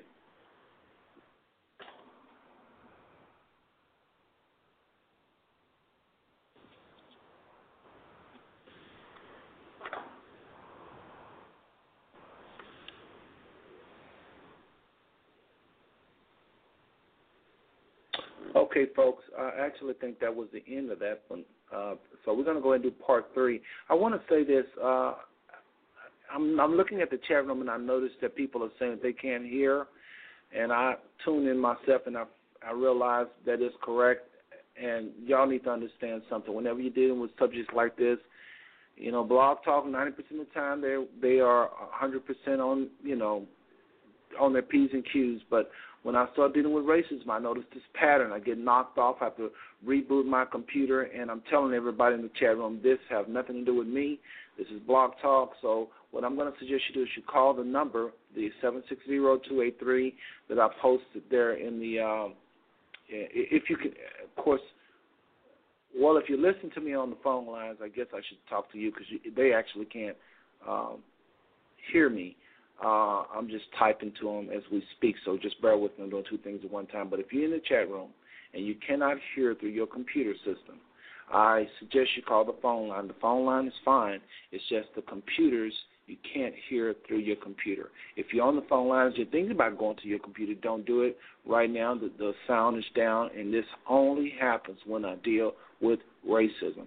And Blog Talk is always apologetic, and they'll give me a free month or whatever, but I don't appreciate the free month. I, I want them to not block these videos. Now, everybody in this chat room is not going to be able to hear unless they call the phone line. So I do apologize for that. And again, if you're on the phone line, stay on the phone line. Do not go try to listen on the internet. It's down right now. And I just tried to call Blog Talk and uh, didn't get any success. So anyway, uh, sorry about that, folks. But we're going to continue the show with part three. This this this last clip, and then we'll have a discussion. Is gonna it's the bomb. All I can tell you, it's the bomb. So here we go again. This is uh, uh, the um, Miss Sabrina Johnson uh, interviewing uh, Pharoah Winfrey. Um, check this out.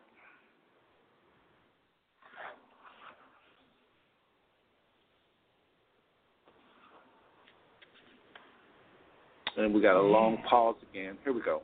What does that God look like? Um, uh oh.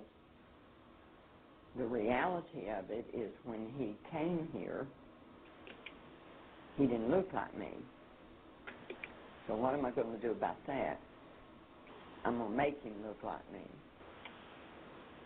So for hundreds of years, we've been telling you And now you have to keep in mind that we took away any other God that you might have through force, through fear, through pain, through uh, uh, any means necessary.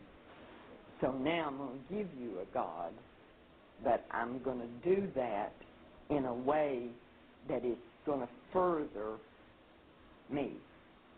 So I'm going to give you a God that looks like me, so that when you bow down to that God, you're bowing down to me.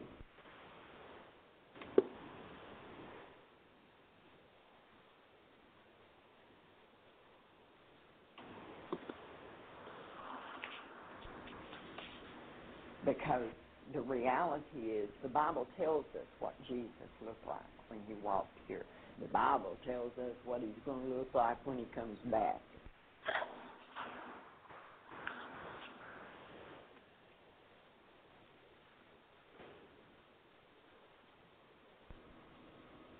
We have taken that and changed it.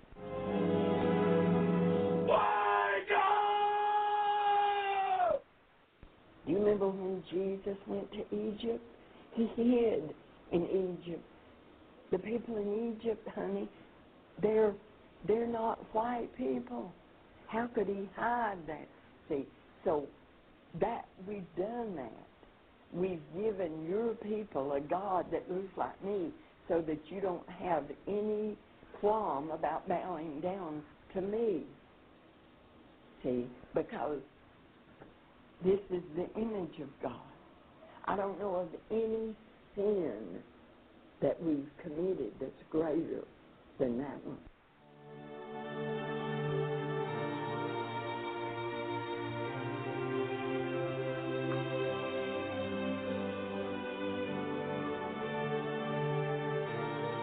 They're just showing images. They're just showing images.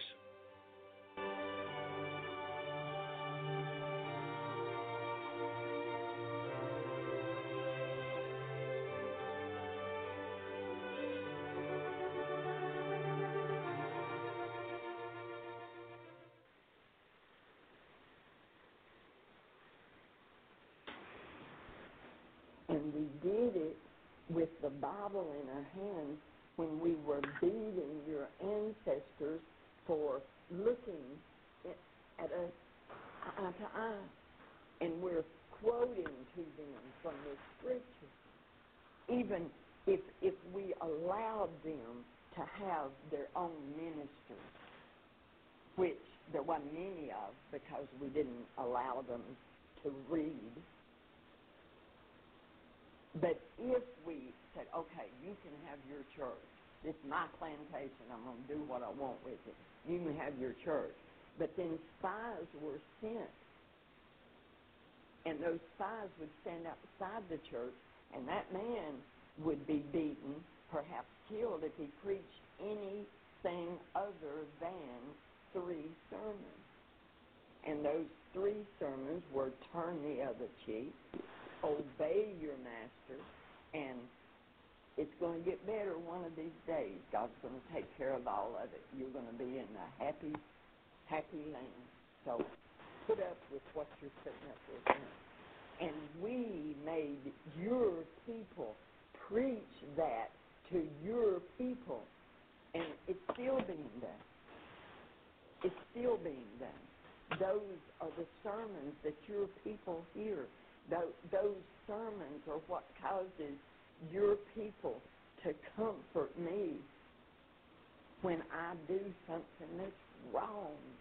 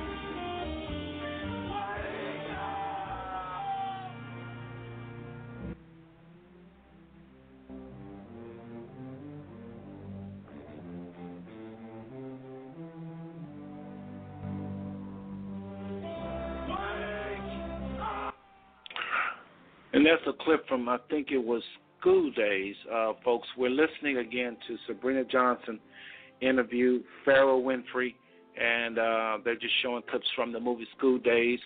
Uh, but, folks, um, very interesting video, and uh, I just I'm glad I come across it. I'm trying to see if there's if there's any more to it because I actually hadn't heard all of part three myself. So uh, I think this last clip just pretty much goes off into this gentleman, uh, you know, in the movie saying "Wake up" when uh, at the end of Spike move, Spike Lee's movie when they go throughout the movie. If y'all seen School Daze, you know what I'm talking about. Trying to wake up everybody. But uh, I'm going to go ahead and shut that off. But those of you in the chat room, if you can hear me, I don't know if the system has come back up or not, but I'm going to post that link uh, for you to go and listen to that show in its entirety, and y'all get a chance to actually see uh, when those when you had those big gaps, you can see what they was posting up. Okay, so I'll do that, and uh, somebody said yes, and uh, so I know y'all would like that. I'm gonna do that right now, so just bear with me. But what did y'all think of that? That's the kind of stuff that just I live for uh, uh, people like that, and I know somebody in the chat room wasn't feeling them. They wasn't feeling the person. Uh, community uh, control uh, was saying that uh, just because I well, I'll share what she was saying in a second, or he was saying. Um, so those in the chat room, I just posted that link. If it takes, there we go. There we go. So if you click on that link I just put in the chat room, you'll be able to see uh, that video in its entirety, and you won't have to. You'll understand what the gaps are all about. Okay, that's done by the. Uh, that was the 33rd Race uh, Racial Institute, and uh, again, Sabrina Johnson was interviewing Miss Farrah Winfrey. I applaud the young lady. Uh, she's not young, but I applaud the lady. You know, uh, I know some. Uh, well, the one, at least one person in the chat room wasn't feeling them, but you know, let me just say this to to my sister or brother. I don't know if community patrol is a female or a male, but let me just say this to you. And if you want to rebuttal, we that's fine, not a problem.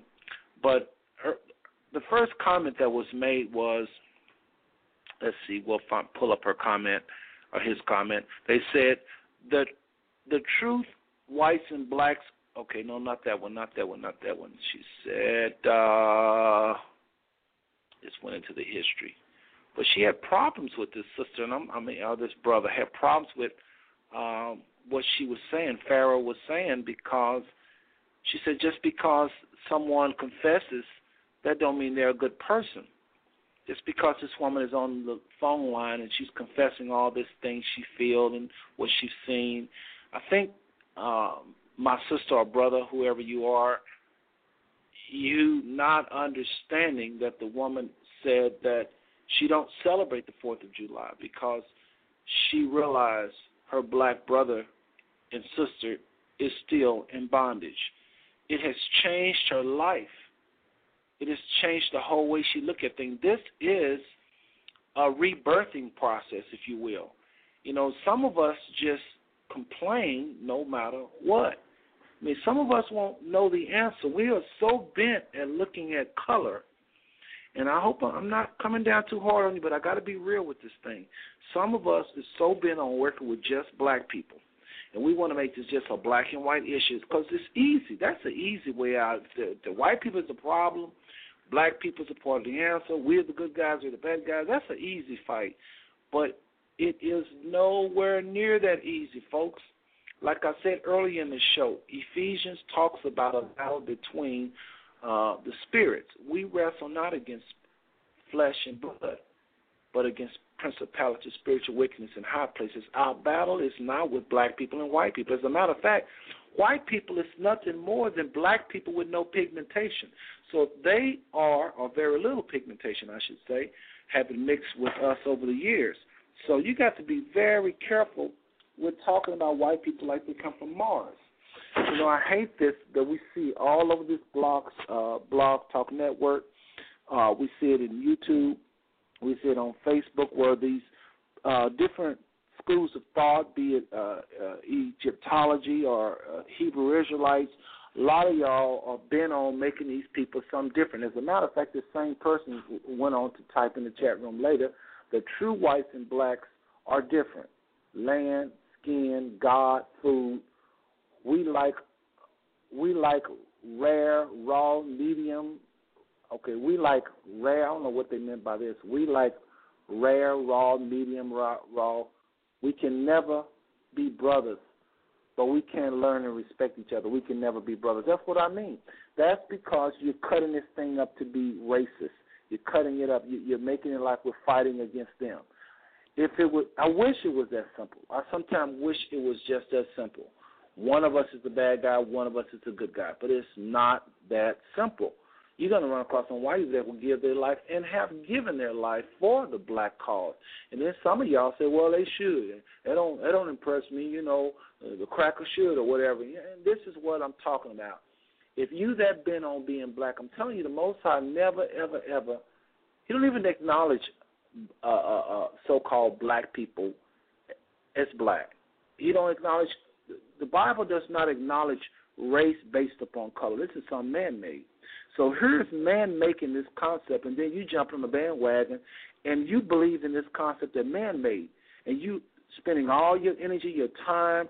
You know, some of y'all join different organizations around this lie of a white race. There is no such thing as a white race. And if you listen to the shows I've done, if you want more on this, I'm telling y'all, look at Five Smooth Stone. Go down when we do a teaching on leprosy. Leprosy is nothing more than white skin. Simple and plain. That's the easiest definition of leprosy. If you saw somebody in a really nice white jacket, you say that's a that's a nice leprous jacket you have there, that would be politically correct according to the Old Testament. Just listen to this scripture.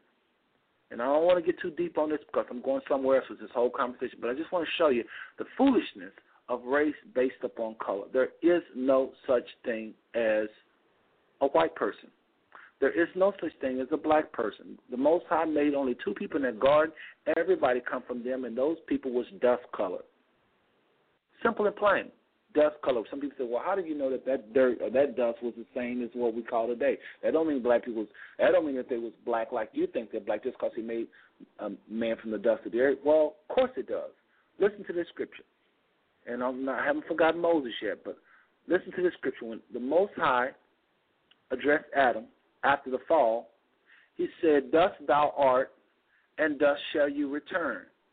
Well, we weren't able to see Adam when he said, Dust thou art. But we were able to see when he says, Dust shall thou return. Just go dig up somebody been dead a hundred years. We can do it. We have the technology to do it. We can just simply do it by we see it every day. Everything goes back to this brown dust. Everything goes back to this brown dust. Everything, everything, everybody comes from from the garden. So this is why when Farrakhan earlier was talking about blacks in the Bible, you know, he made a very good point. You know, is something wrong with us psychologically when we don't have a connection with the Most High, with the Creator. If we constantly see ourselves as this byproduct, you know, this afterthought, our relationship with the Most High is going to be affected.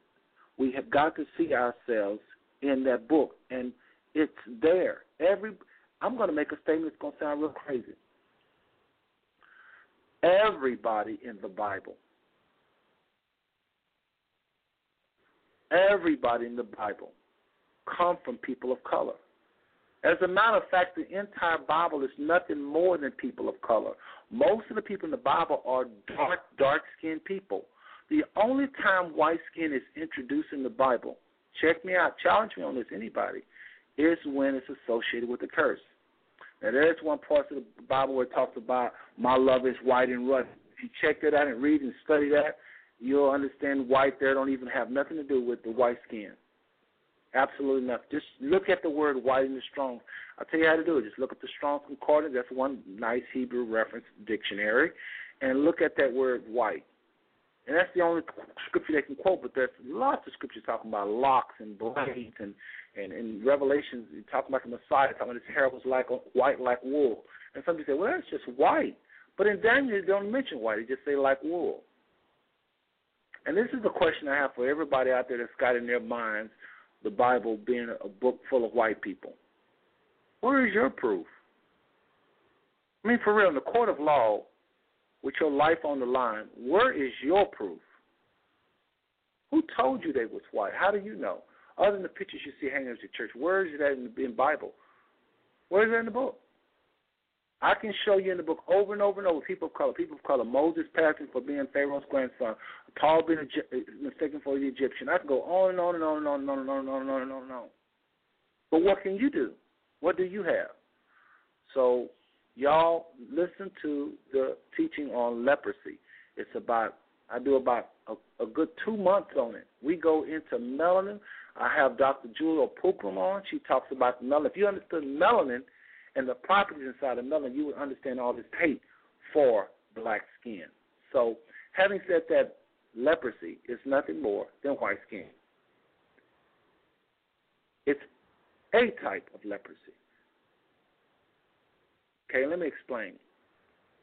In the book of Leviticus, chapter 13, it's the handbook on leprosy. Every type of leprosy is right there. Okay? Now, watch this. Nowhere in there does it have by blood, guts, pus, sores. So, y'all mentality of leprosy is totally anti-scriptural. Don't have nothing to do with the Bible. The leprosy. I talked with a guy by the name of uh, Doctor uh, Chetty of the University of Cincinnati, and we sat down and talked about this. This guy has seen thousands of cases of leprosy as we know it, and he said, "I'll say it like he said it: the leprosy that I treat and the leprosy of the Bible is two different things. The leprosy I treat, you die, but the leprosy of the Bible, you don't die." And he is absolutely true. That's very truthful. And I see your hand, area code four five three four zero. I'm coming to you in a little bit, but real quick, let me just let me just nail this down one more time. Leprosy is nothing more than white skin, and the this Bible leprosy was uh, nothing more than vitiligo and albinoism. What's your proof? I got all kind of proof. We can't turn this show into just talking about that, but I was just addressing the sister or the brother in the chat room. That may be the one with the hand up. So I'm coming to you that made this comment. But folks, our battle is not white white skin and black skin. It's, it's a weak argument. It is so weak. They say if you need a heart or a lung, sometimes a white person's heart, a lung is better than your own brother and sister. We this is just so foolish. Y'all need to grow up. You're wasting a whole lot of time fighting with the wrong enemy. It's such a weak argument, this whole concept of white and black. White people, the the the biblical definition of a white person is just simply a person with a smaller degree of melanin. We just have more melanin. That's why eyes are darker, skin darker, hair.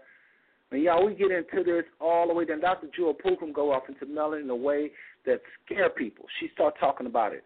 So we already have nailed this thing down. But again, let me just go to this uh, phone lines and uh, see what uh, area code 4534 has to say about this. Go ahead, caller. You have a question or comment for us? Yes, I do, uh, brother. You you have a very interesting uh, uh, program here. This is Doc well, uh, Don from uh, Oklahoma, and in Oklahoma, brother, I'm a black man. In Oklahoma, the soil here is red. You ever been to Oklahoma? I've been to Oklahoma. You then you know that the dust here is red, right? That is correct. Okay. Now, let me say this here. You're really talking very, very deeply, and you're feeding a lot of steak to uh, a lot of folk that's probably listening that's been used to milk. And with reference to the Bible, uh, you know, I agree with you. We are a spirit. This woman was absolutely correct when she said that the worst thing that's been done to us was this religion that's been taught to us. And I mean, what Bible? We when you look at Christianity, you got over thirty something different denominations out here just under the word Christianity. You got over 33 different interpretations of the Bible. And what we must do is what the Bible says uh, is made up of a lot of allegory. The Bible speaks truth. The Bible uh, took hundreds of years to uh, be put together from manuscripts. Uh, also, uh, uh, the the clip you have is is is you on YouTube is very very good. I encourage. I thank you for bringing that out. It's a good place for our people and and and everybody in this country. I don't care what color you are to start to begin to understand uh, the matrix that we live under, which is called racism. I have to look in the mirror, and I'm gonna get off of here and let somebody else talk here because I know we have about three minutes left. Now, But what's your name? What's your name again? What is your name? my name is Don. Oh, okay, just want your name. Go ahead, Don. Uh, and I'm from Oklahoma here. And uh I when I look in the mirror, I have to deal with that color in the mirror, which is a dark hue. And I have to deal with it in the in the context of what this white lady said. She don't have to worry about that. I do. So, uh, uh, you know, I'm going to have to, you know, uh, uh, sort of uh, put a different spin on what you're saying with reference that we're not black and we're not white. Yeah, in the spirit we're not, but in reality, in this in this environment, we are. Uh, we are affected by the color and our hue. If you were born in uh, Saudi Arabia, you'd be studying the Quran and doing what they do over there.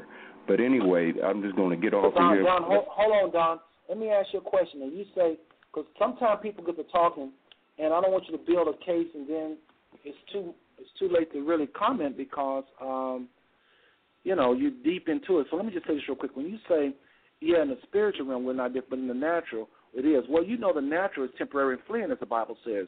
The, what That's you right. Can see, taste, what, what you can see, taste, touch, and smell is fleeing.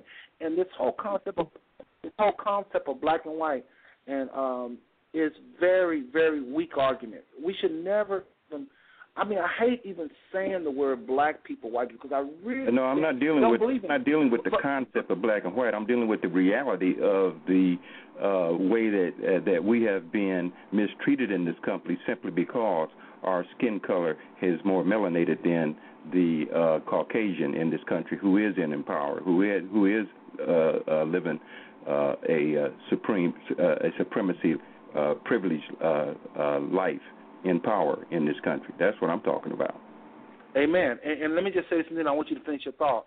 Having said that, Don, I want you to, when you deliberate here in a second, I want you, I want you to uh, let us know what you feel, Don in Oklahoma, what you feel is a solution, okay? Because this person came in the chat room that made that comment.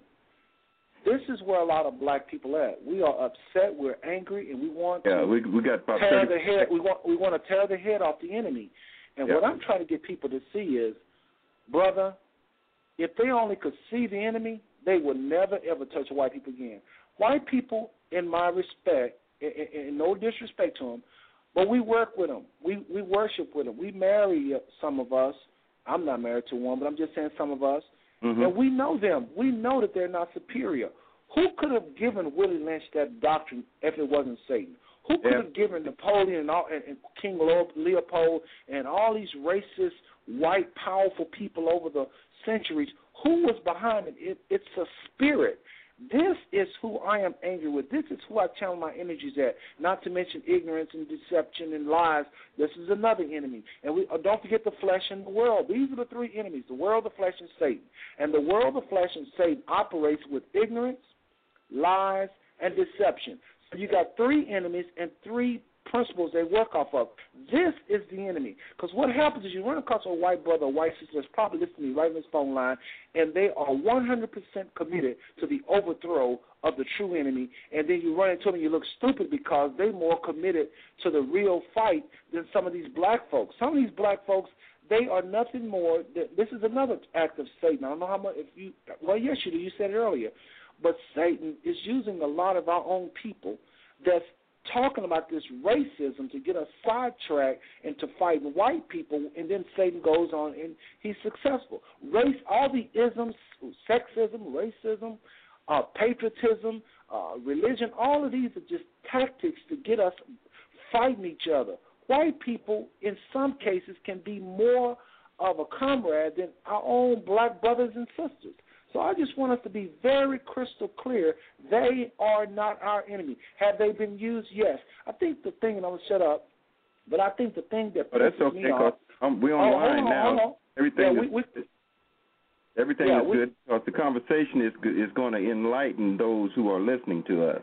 Right, right. And what I was saying was those uh those we're in a war, and this war is serious. This is a serious, serious war. This is more important than Vietnam, World War II, and we cannot let some little trivial lie called black and white, some man-made philosophy to divide us. Man, we got to strike and we got to hit the target and we got to, in the end, we got to all understand it's all about love and, and promoting the Father. The scripture says that when we love our neighbor and love the Father and love ourselves, there is no laws against this. We've got well, that's to. The key, that's the key there, what you spoke right there. When when you said love, then then then then that is the the key that turns the engine, and uh, and so uh, uh, the the enemy is the is is the definition that is the exact opposite of love, and which is which is hatred and fear, and uh,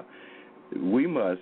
Uh, in order to deal with this uh, situation that we find ourselves in, we must study. We must study, uh, and we must have a uh, an attitude to where we can invite the creative uh, uh, uh, blessings that's been given to to us, if we can recognize it and if we're ready to deal with it, and if we can humble ourselves to um, to receive it and and uh, and and and work it and uh, and and and apply it, uh, uh, then we can get off on the right foot to where we can see that uh, you know uh, it, it, this is a struggle of life and death, both physical and spiritual. Amen. Amen. Well, listen, Don. I wanna I, I wanna go ahead and close up the show because some people is think it's gonna close at one. I, I good hearing your voice. I don't think I remember you calling before. No, I Uh, never have called before. Yeah, please, because on Tuesday we deal with race, ma- racial matters, and on Thursday we deal with the New World Order. We go a little deeper into the spiritual realm, talking Right. about the Bilderberg groups, uh, New World Order, Federal Reserve, all kind of stuff. We just really go deep on Thursdays, and Yeah. uh, that, you got so a good show, and I'm gonna get off because uh, you know, and I see where you're coming from, and I can, and I can, you know, all I'm saying is that, you, know, you, you, you, we realize that the time is short, so we got to, we got to try to wake up and try to get the truth to as many uh spirits and souls out here that we can, brother. And any way that I can uh, contribute, I will, and I will listen to you again. And I just tell you to keep on going, man. Just keep on doing Well, I appreciate that, Don. I appreciate that. All the way from Oklahoma. Listen, with Don, what I'd like for you to do before I put you on hold is just promise me you'll follow the show. Go online and just uh I think it'll give you it'll ask you for a phone number or email address and it'll send you a reminder to when the show is about to come on. You can get a five fifteen minute reminder, two hour reminder, one hour reminder. This is what I'm asking everybody. Follow the show. I don't ask for money or anything like that. This is my way, your way of supporting me is simply by following the show. But Don, good talking to you, okay? Same here, brother. All right. All right. All right, I love talking to intelligent brothers and sisters. I just love talking to intelligent brothers and sisters. So listen, folks, we're going to shortly wrap up this uh, conversation. But before I do, I want to put somebody on the spot. And oh, by the way, uh, the phone lines is full of people. So anybody else want to comment quickly, not a problem. Hit press one, and I'll be happy to come to you and let us know what you thought of the show. I thought the sister was the part of the solution. I disagree with our, our brother or sister called Community Patrol in the chat room. I don't think that they're being fake or phony. Okay, we do have another person have a question or comment. Then I'll put somebody on the spot, and I bet they know who they should know who I'm talking about. Okay, area code three one two seven seven nine. Go ahead with your question or comment. Well, I just wanted to uh, ask like a quick question. Um, know, Okay. I, I I understand like you know like what you're saying as far as like you know uh you know race being like a false concept. I think I think the guy name was uh Gene was Gene Jacques whatever whatever the guy name was who, who made up the idea of race. But at the same time like you know I believe kind of like what Moses taught. You know what I'm saying? At the same time you know Moses did teach teach separation. You know uh Israel. Hold on, hold know, on, hold, hold on, hold on. We're gonna take it. We're gonna take it step by step. Now, first of all, what's your name? Uh, Zoe. Zoe. Okay, that's a good name. Z O E. God kind of life. Now, uh, brother Zoe, what, what what city you calling from? Uh, Detroit. Okay, Detroit in the house. All right. Listen, real quick. When you just said Moses taught separation, now I want you to finish your, your train of thought, but I gotta interject here and there. uh, when you said Moses uh, preached separation, Moses did not have the concept of race based upon white and black. They had Exactly. albinos. They had albinos, which were dark. There was people. Two dark-skinned people had a baby that had blonde hair, blue eyes. I don't know if the albinos had yet started to get together and mingle and start migrating up north yet. So they might have had they no Moses time it wouldn't they wouldn't have even done that. So they only had albinos, but they didn't even classify them as white. They had pe- people that had vitiligo, they didn't classify them as white. So there was no such thing as white people or black people. There the Most High only acknowledged nations, nationality, nationality. You know, the the Jebusites, the the the Hittites, the Philistines. That's all he ever acknowledged. That's all the Bible really. That's the only time it divide people. And these people was Right. cursed or blessed. These people was cursed or blessed depending upon how they treated Israel and how they treated the Most High. So Right, right. Exactly. go, ahead with the sep- go ahead go go ahead with the separation that Moses pushed. Do what Moses did, but you cannot validate racism 2012 style done by Moses. No, no, I, I, under, I understand. I agree with you 100%. But I'm just saying, say, okay, say white America wasn't white and black America wasn't black. And, you know, this nation, like I said before, you know, um, I, I understand that, that race is a faulty concept and you can't use it. But I'm saying if you classify these people as their own nation and classify us as our, as our own nation and classify classify the, the people within our community that own, you know, that come here and do what they do and have their business. All the different nations is here. You know what I'm saying? Um, in this country, I'm saying still that if you if if you kind of look at it and you know comparing uh uh the U.S. to to um ancient Egypt, you know what I'm saying? I mean, I can understand what you're saying as far as that, but I'm saying like it's still I still believe that this, that's what this place is, is a captivity, and and and them people represent what is what the Egyptians represented to Israel at that time. You know what I'm saying? Like that, that's my whole purpose. I'm not. I understand that you know you got to go for nationality, and you got to uh you got to go for your relationship with, with the Most High and, and and doing righteousness on the earth. But these people uh is still that repre- represent the Egyptians, you know, to to Israel. You know, Brothers, brother Zoe, brother Zoe, brother Zoe. Let me say it like this: I actually, I think I know what you're trying to say, and I, I think you appreciate what I'm about to say. Right. First and foremost, you are 100% right. These people do. This is Egypt.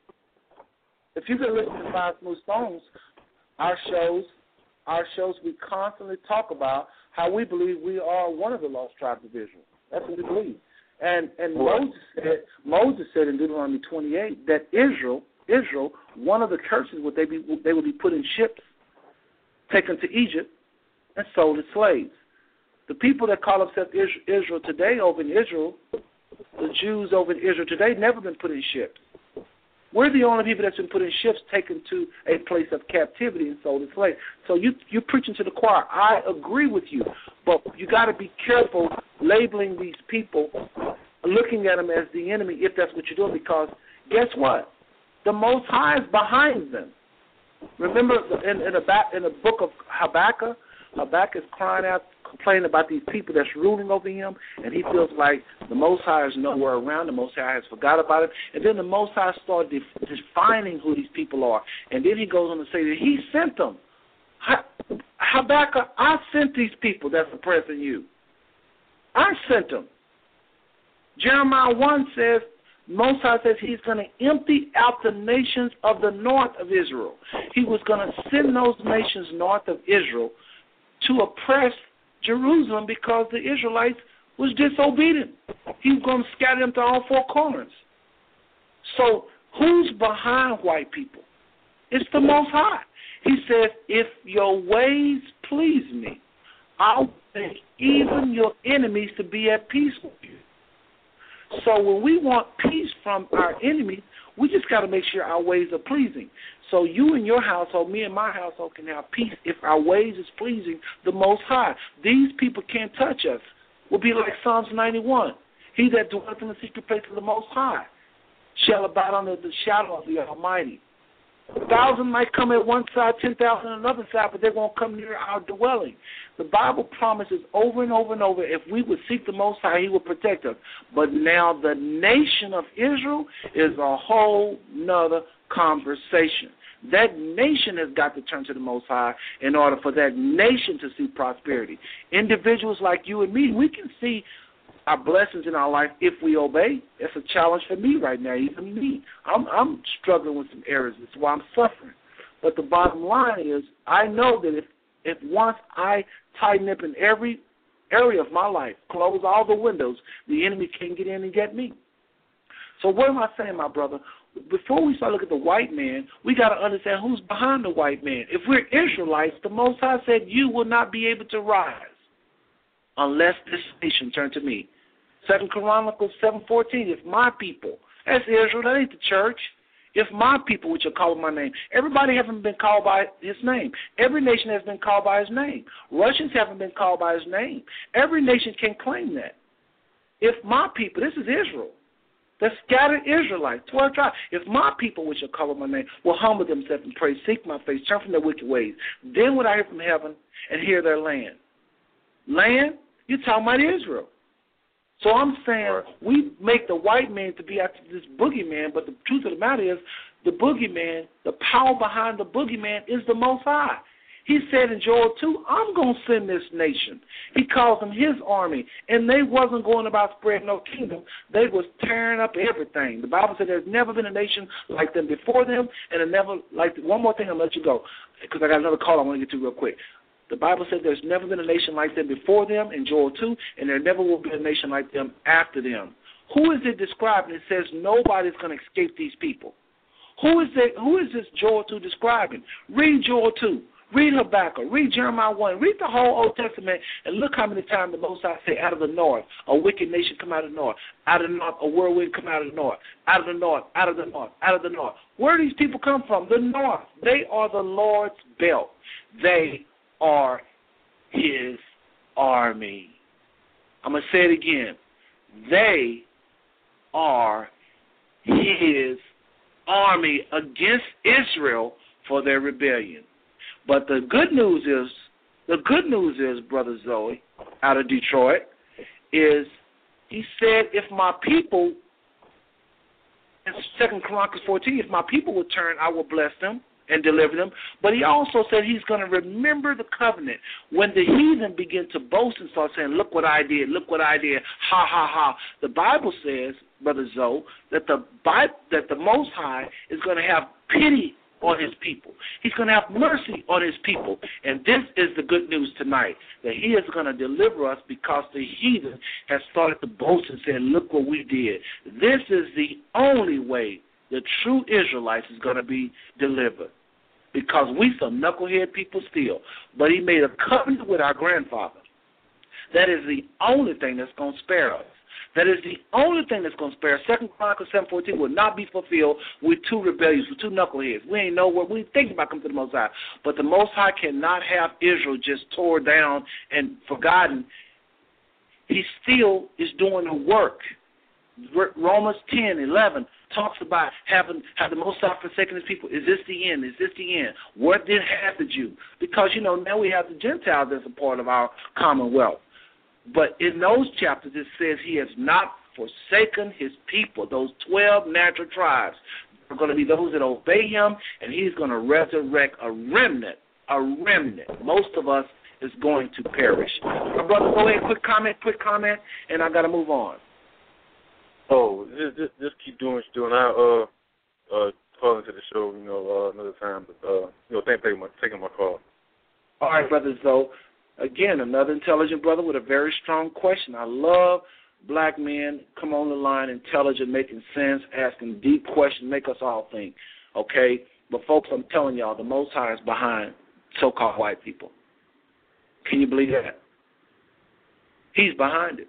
I can prove it. I can show you. I can show you. And again, we've talked about this. Those of you that's new to the show tonight, and we got a lot of names and numbers. I'm, I'm looking at still a lot of people on the phone line.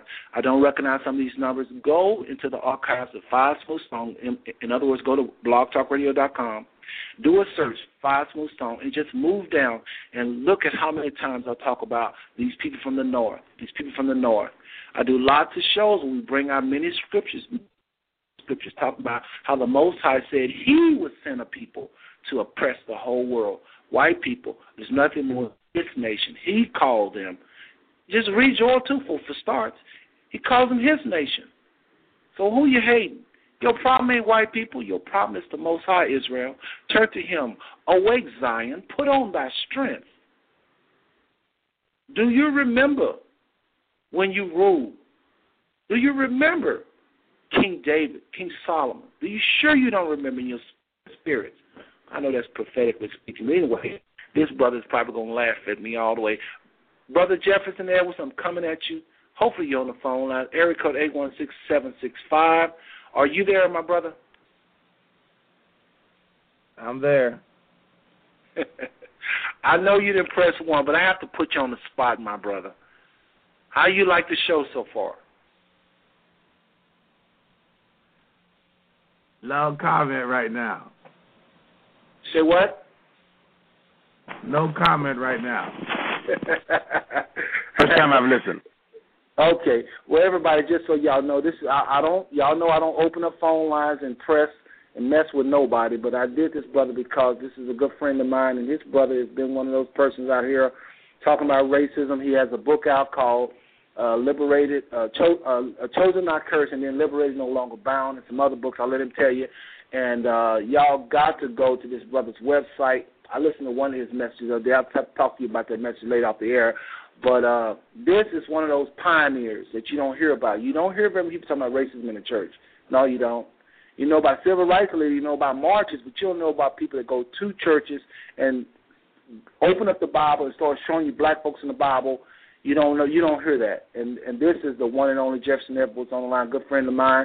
And I want Jefferson, please, if you don't do nothing else, just let us know what books you got out there and your website and how people can get more of your information, if nothing else since you don't have no comments on the show tonight. You're going to have comments later, I'm sure, because you're going to be listening in the future, right? Yeah, I will. I okay, promise. well, go ahead and let everybody know what's going on with uh, your, your network and, and everything. Just let us know.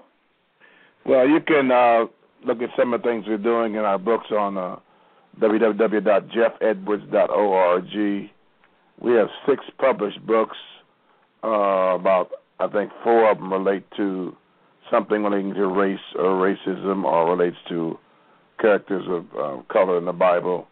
First one's Chosen Not Curse, uh, and it's uh, subtitled The Destiny of the Spiritual Ethiopian.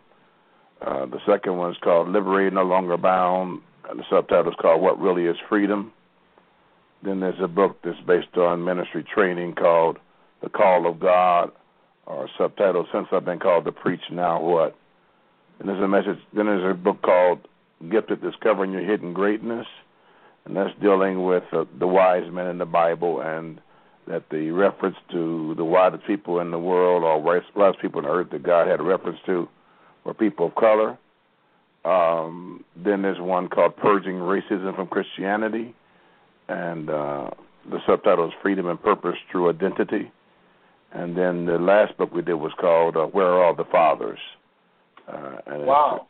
subtitled The Detriment or the Curse of a Fatherless Generation. We're Mm, negotiating with the publishers right now on a book right now we just written, which will probably be Chosen Not Cursed, the first book to the part of the 50th degree. And this book, I challenge academia uh, as it relates to people of color in the scriptures. Some of the apparent people of color that seemingly the the uh, theologians always put a negative curve to it. And I dismissed those negative curves. There's nothing negative about most of them. And then I identified several people in the Bible they wouldn't have known as people of color, uh, and just kind of challenge academia in, in the Western Hemisphere. And I just actually got a PhD in that in that area. Wow, wow. Well, listen, uh, Jefferson, I really appreciate you um, letting everybody know what's going on with you. And uh, like I say, folks, this is one of those voices that early on inspired me. Um, you know, we kind of tweaked each other. And uh, I just thank you for listening tonight, my brother. I really hope you, uh, like I've been telling everybody, go into, you know, you go to uh, blogtalkradio.com and simply uh, do a search for Five Smooth Stones, and you'll see one year of programming over. I think we had like over. Uh, should be right at twenty five thousand. I checked today, and I thought it was twenty, but it's actually twenty five thousand listens so far. So that's a little bit of work we've been trying to do, man. But listen, I'm gonna wrap the show up, uh, Jefferson. Uh, a lot of people thinking it goes off at one, and they like to hang around to the end, but now, so I don't want to drag it on too much, too long. But man, I really y'all please please go to the websites and, and, and support this brother buy the book especially all of them really if you can but the one that blessed me the most i have to be honest because that's the one i read all the way is uh, chosen not cursed uh, you know and this is when the most high was revealing a lot of things that uh, i've talked about and uh, that book was one of the um, i guess you can call it building blocks of Brother Seth. So Jefferson, again, thank you, man, for coming on the phone line, and, and uh, I know I put you on the spot and letting everybody know what's going on with you. Okay. Yes, thank you. I appreciate the discussion very much. So. All right, man. I didn't know that that kind of, uh, should I say, uh, intelligent movement or uh, dispersing of information and, and response was going on. Oh yeah, this is big, big stuff, big stuff. I mean, I mean, I uh, I don't even spend a whole lot of time building up this show like I should. Some people have all type of advertisements and they making money. I'm not trying to make money on this. This is just a we just keep it simple. But listen, I got other listeners that's listening. I want to wrap this show up, but thank you, my friend, and uh, hopefully you'll call in. And another thing is, Jefferson, hopefully we'll do a show with you. We'll just uh, do a little setup on you and uh, bring you on. So everybody, this is Jefferson Edwards, the guy y'all looking at. I'm sure y'all went and googled him while he was talking. But we'll have him on and he'll talk about his book. And this one thing, he's very humble. But this brother's been all over the world. You know how I talk about my travels, and y'all really like the show where I did the travels. Well, multiply that times twice. This brother, I've been to 24 countries. And uh, how many countries you been to, Jefferson? You know, I've never counted them, to be honest. You should one day sit and count them. But I know everything I can think of going, he done been. so it's going to be interesting. If nothing else, we'll have you on talking about your travels. All right. All right. All right. All right. Bye-bye. Again, that's and again, everybody, that's Minister Jefferson Edwards. Go on his website, check out his stuff. This is one of those voices that you just don't hear much about. Again, y'all know about civil rights leaders inside of the, you know, they have marches, you know, but you don't know about people in churches because the church don't deal with racism. Well, that brother right there been all over the world, Australia, you name it, he been there talking just like I I've done, but just on a bigger scale he have done. So, anyway, I got to wrap this show up. I want to thank everybody. So many people on the phone line still and uh, I don't think the chat room ever got its sound back, and I'm gonna get another free month. But they think I liked it, but I don't appreciate it really. And it's only certain topics, you know. When you start getting a large following, people start getting intimidated, and uh, just curse BlogTalk. You know, pray pray that the Most High will judge it or get it right. I'm serious. We have that power. Let's just agree right now. The Most High will judge this site, and uh, one of us will uh, come up with our own site and, and write and put it out of business, or they'll get the act together. Because I'm really tired of calling customer service and complaining. Oh, we're sorry. They know what they're doing. But uh, thank y'all for for calling the phone lines. Uh, those of you that got my message and call the phone lines and continue to listen to the sister. Let's make the enemy out of a liar. Let's share this program with let's just say a goal, five other people. Everybody listen to me. Share the program with five other people because they actually came in the chat room, didn't hear sound, and left. As many people as we got on the phone line, still, and don't forget this thing is recorded, so people are going to be listening tomorrow, next month, next year, even. This is a hot one tonight. So please, everybody, share this show and the information Jefferson said. And uh, he didn't have any comments because I know I said a lot and uh, and I know everybody ain't gonna agree with everything I say, but I know a lot of what he heard. He had to like, especially the, the white woman early on, just just bearing her soul. But folks, listen.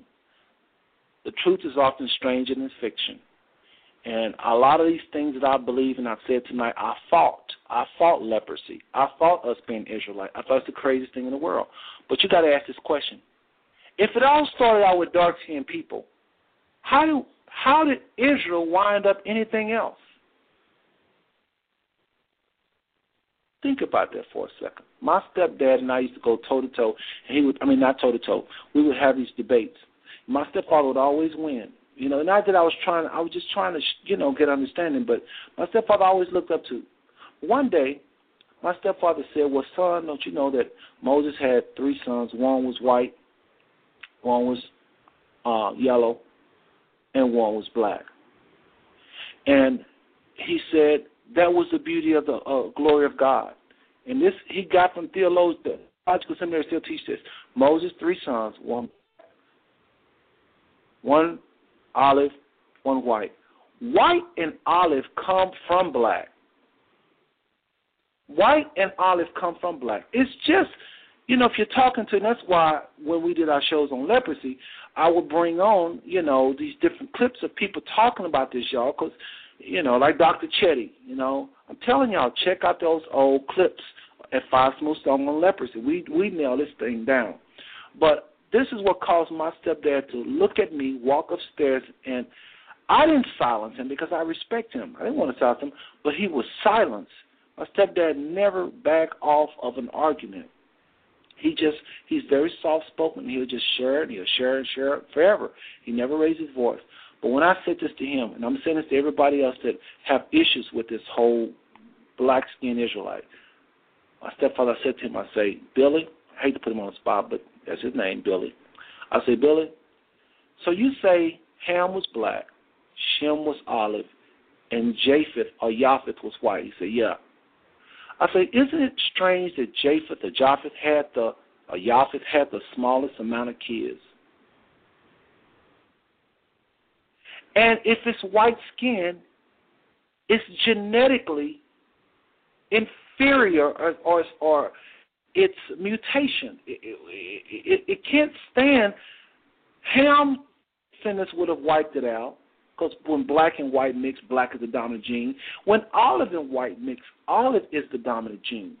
Ham had the smallest. I mean, Shem had. I mean, Japheth had the smallest amount of kids, and there was lots of mixing. How could a white race have come out of that? He got up, he grabbed his stuff, he walked upstairs. That changed our relationship. And that let me know, and I've been in 24 countries. I've sat down with rabbis in Israel. Y'all know I've talked about this. I've set up with, with, a, with, with not no regular rabbi with the little. I'm talking about the guys, the Orthodox people and I and I play dumb like, hey, I've heard that there's a whole lot of talk about blacks being Israelites, and they said, oh, that's not true. Again, I'm going up, to, up into other programs, and I can't do this, but I got to give y'all the 30 second version. And I begin to start saying, well, they saying that y'all have never been put in slave ships, and Moses said that Israel will be put in slave ships. And they said that y'all have never had y'all's wives, as Deuteronomy 28 says, you have a wife, you betroth a wife, you betroth a wife, but another nation will come and lie with her. They say y'all never went through that. Well, you must not be familiar with the Holocaust. I said, well, tell me about the Holocaust. And y'all know, everybody listening to the sound of my voice, I got lots of people on the phone line. Y'all know, nowhere in no Holocaust was their women ravished like our women were. We live Deuteronomy 28. Isaiah, Isaiah says, Your young men have fainted. They lie at the head of all the streets. As young, hold on, let me think, let me get out here. I'm to actually get my Bible out on y'all on this one. Tell me who meet the scriptures. Isaiah the prophet is talking about the state of the men of Israel. And if this don't sound like thugs hanging on the street, I don't know what does. Everybody I ever shared the scripture with say, my brother, you right about that. Listen to it. Isaiah 52. Tell me who who is this talking about? We think Israelites, Israel is these little people dance around, you know, a little funny music. That's what we call Jewish. Jews or Israelites was a people with the same culture as we have. They had a there was a nation really led by women. Watch this. Turn your Bible to this. You ain't gonna believe this. Isaiah 50 and 20, 51 and 20. Listen to this scripture. This is in your Bible. I'm not twisting your hand. I promise you. I'm not lying. This is in your Bible. Listen to scripture. This is Isaiah talking about the state of Israel's young men. Listen to this. Thy sons have fainted.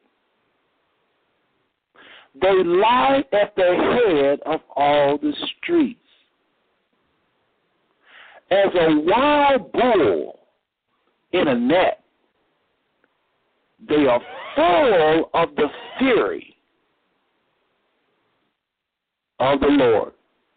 Now, when it says the Lord, that throws us off because we're saying, okay, let's look at it again. Thy sons have fainted. They lie at the head of all the streets. Now, you know, it's going to look real funny. All these young men laying down the streets. That's not what it means. They faint in their minds. Lie at the head of the streets mean lie means hang around, stay, uh, not moving much. That they stay on the street. But listen, what's the head of a street? I've asked this all over the world. Nobody never got it wrong. I've asked this all over the world. Nobody has never got it wrong. What is the head of the street? It's the corner. As a wild bull. Well, you can't be a wild bull and have fainted. Thy sons have fainted. They lie at the head of all the streets as wild bulls in a net. And what's this net? Bull means they're strong. Our young men are strong. They're, but this, this net that's got them. And watch this last part of the verse. They are full of fury, anger, bitterness of the Lord, though. That's what throws us off. Watch the last five words. Blew me away because I always like the first part of scripture, but this last part I wasn't ready to accept. The rebuke of thy God. These young men is acting out because we won their form. There is an anger that has fueled our multi-billion dollar industry called rap. If you ain't mad and, and rapping angry, you ain't a good rapper. That fury has produced a whole music industry. Thy sons have fainted. They lie at the head of all the streets as a wild bull in a net. They are full of the fear of the Lord, the rebuke of thy God. These young boys is nothing more judgment against this nation called black folks, or which is no such as folks, or Israelites. I don't believe everybody black is Israelites, just those that are fulfilling Deuteronomy 28 prophecies. Again, you can have blessings and victory in your life individually if you obey the Most High. Individually, it's not just about curse, curse, curse, but we're talking about a nation, and what a nation is going to go through. But like I told Brother Zoe in Detroit, the good news is the Most High said when the heathen begin to boast that he's oppressing you, that's when the Most High is going to get jealous. He's saying, what are you talking about? I'm the one that put you there. I'm the one. What are you doing? And he is going to rescue a remnant of his people. Romans 10, 11 talks about it all day long. The Most High has not forsaken those 12 tribes of Israel. It's all about the Most High. It's all about loving your neighbor and following the Most High. I'm telling you, if I can do that better in my life, I think things will go smoother, and I encourage you to do the same. I'm going to keep on having these blogs. I just thank the Most High for all of y'all. You're still on the phone lines. Lots of you still listening. Uh, again, follow the show, follow the show. Don't forget to check out Brother Jefferson Edwards, uh, all the information he named. We'll see y'all on Thursday for New World Order Watch Society. I got something for y'all. Do not hang up. Y'all check out this last song. You know I always leave out with a bang. Check out this song. Check out this song. You got to listen to this song, especially the very end, okay? Love every single one of y'all, and ain't nothing you can do about it. Awake, Israel. Awake, Zion. Put on thy strength. Everybody say, oh, oh, oh, oh, oh, oh, oh, oh. Everybody say, oh, oh, oh,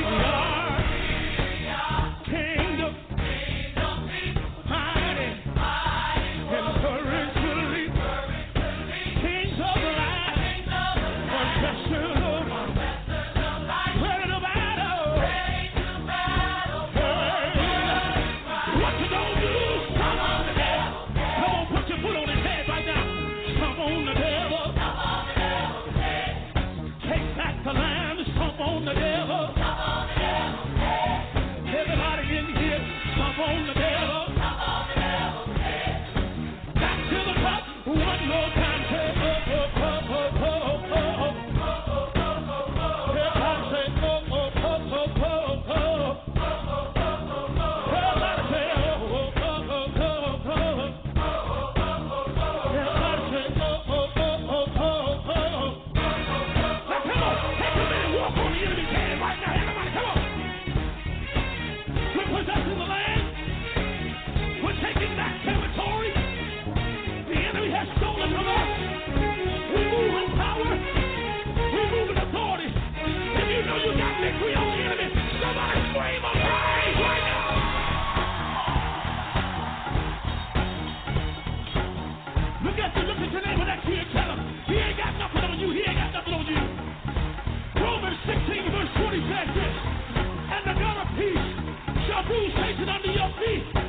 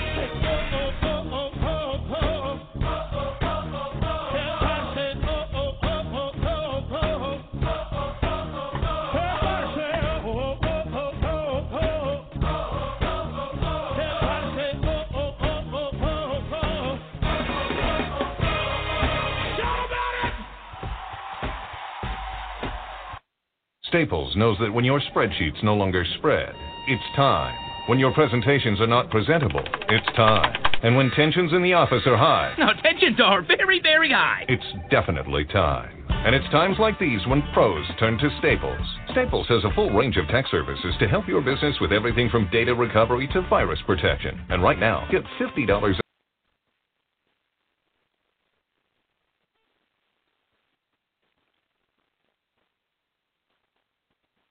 Hello, it is Ryan, and I was on a flight the other day playing one of my favorite social spin slot games on chumbacasino.com. I looked over the person sitting next to me, and you know what they were doing? They were also playing Chumba Casino. Coincidence? I think not. Everybody's loving having fun with it. Chumba Casino is home to hundreds of casino style games that you can play for free anytime, anywhere even at 30,000 feet. So sign up now at chumbacasino.com to claim your free welcome bonus. That's chumbacasino.com and live the Chumba life. No purchase necessary. Group. Void were prohibited by law. See terms and conditions. 18 plus.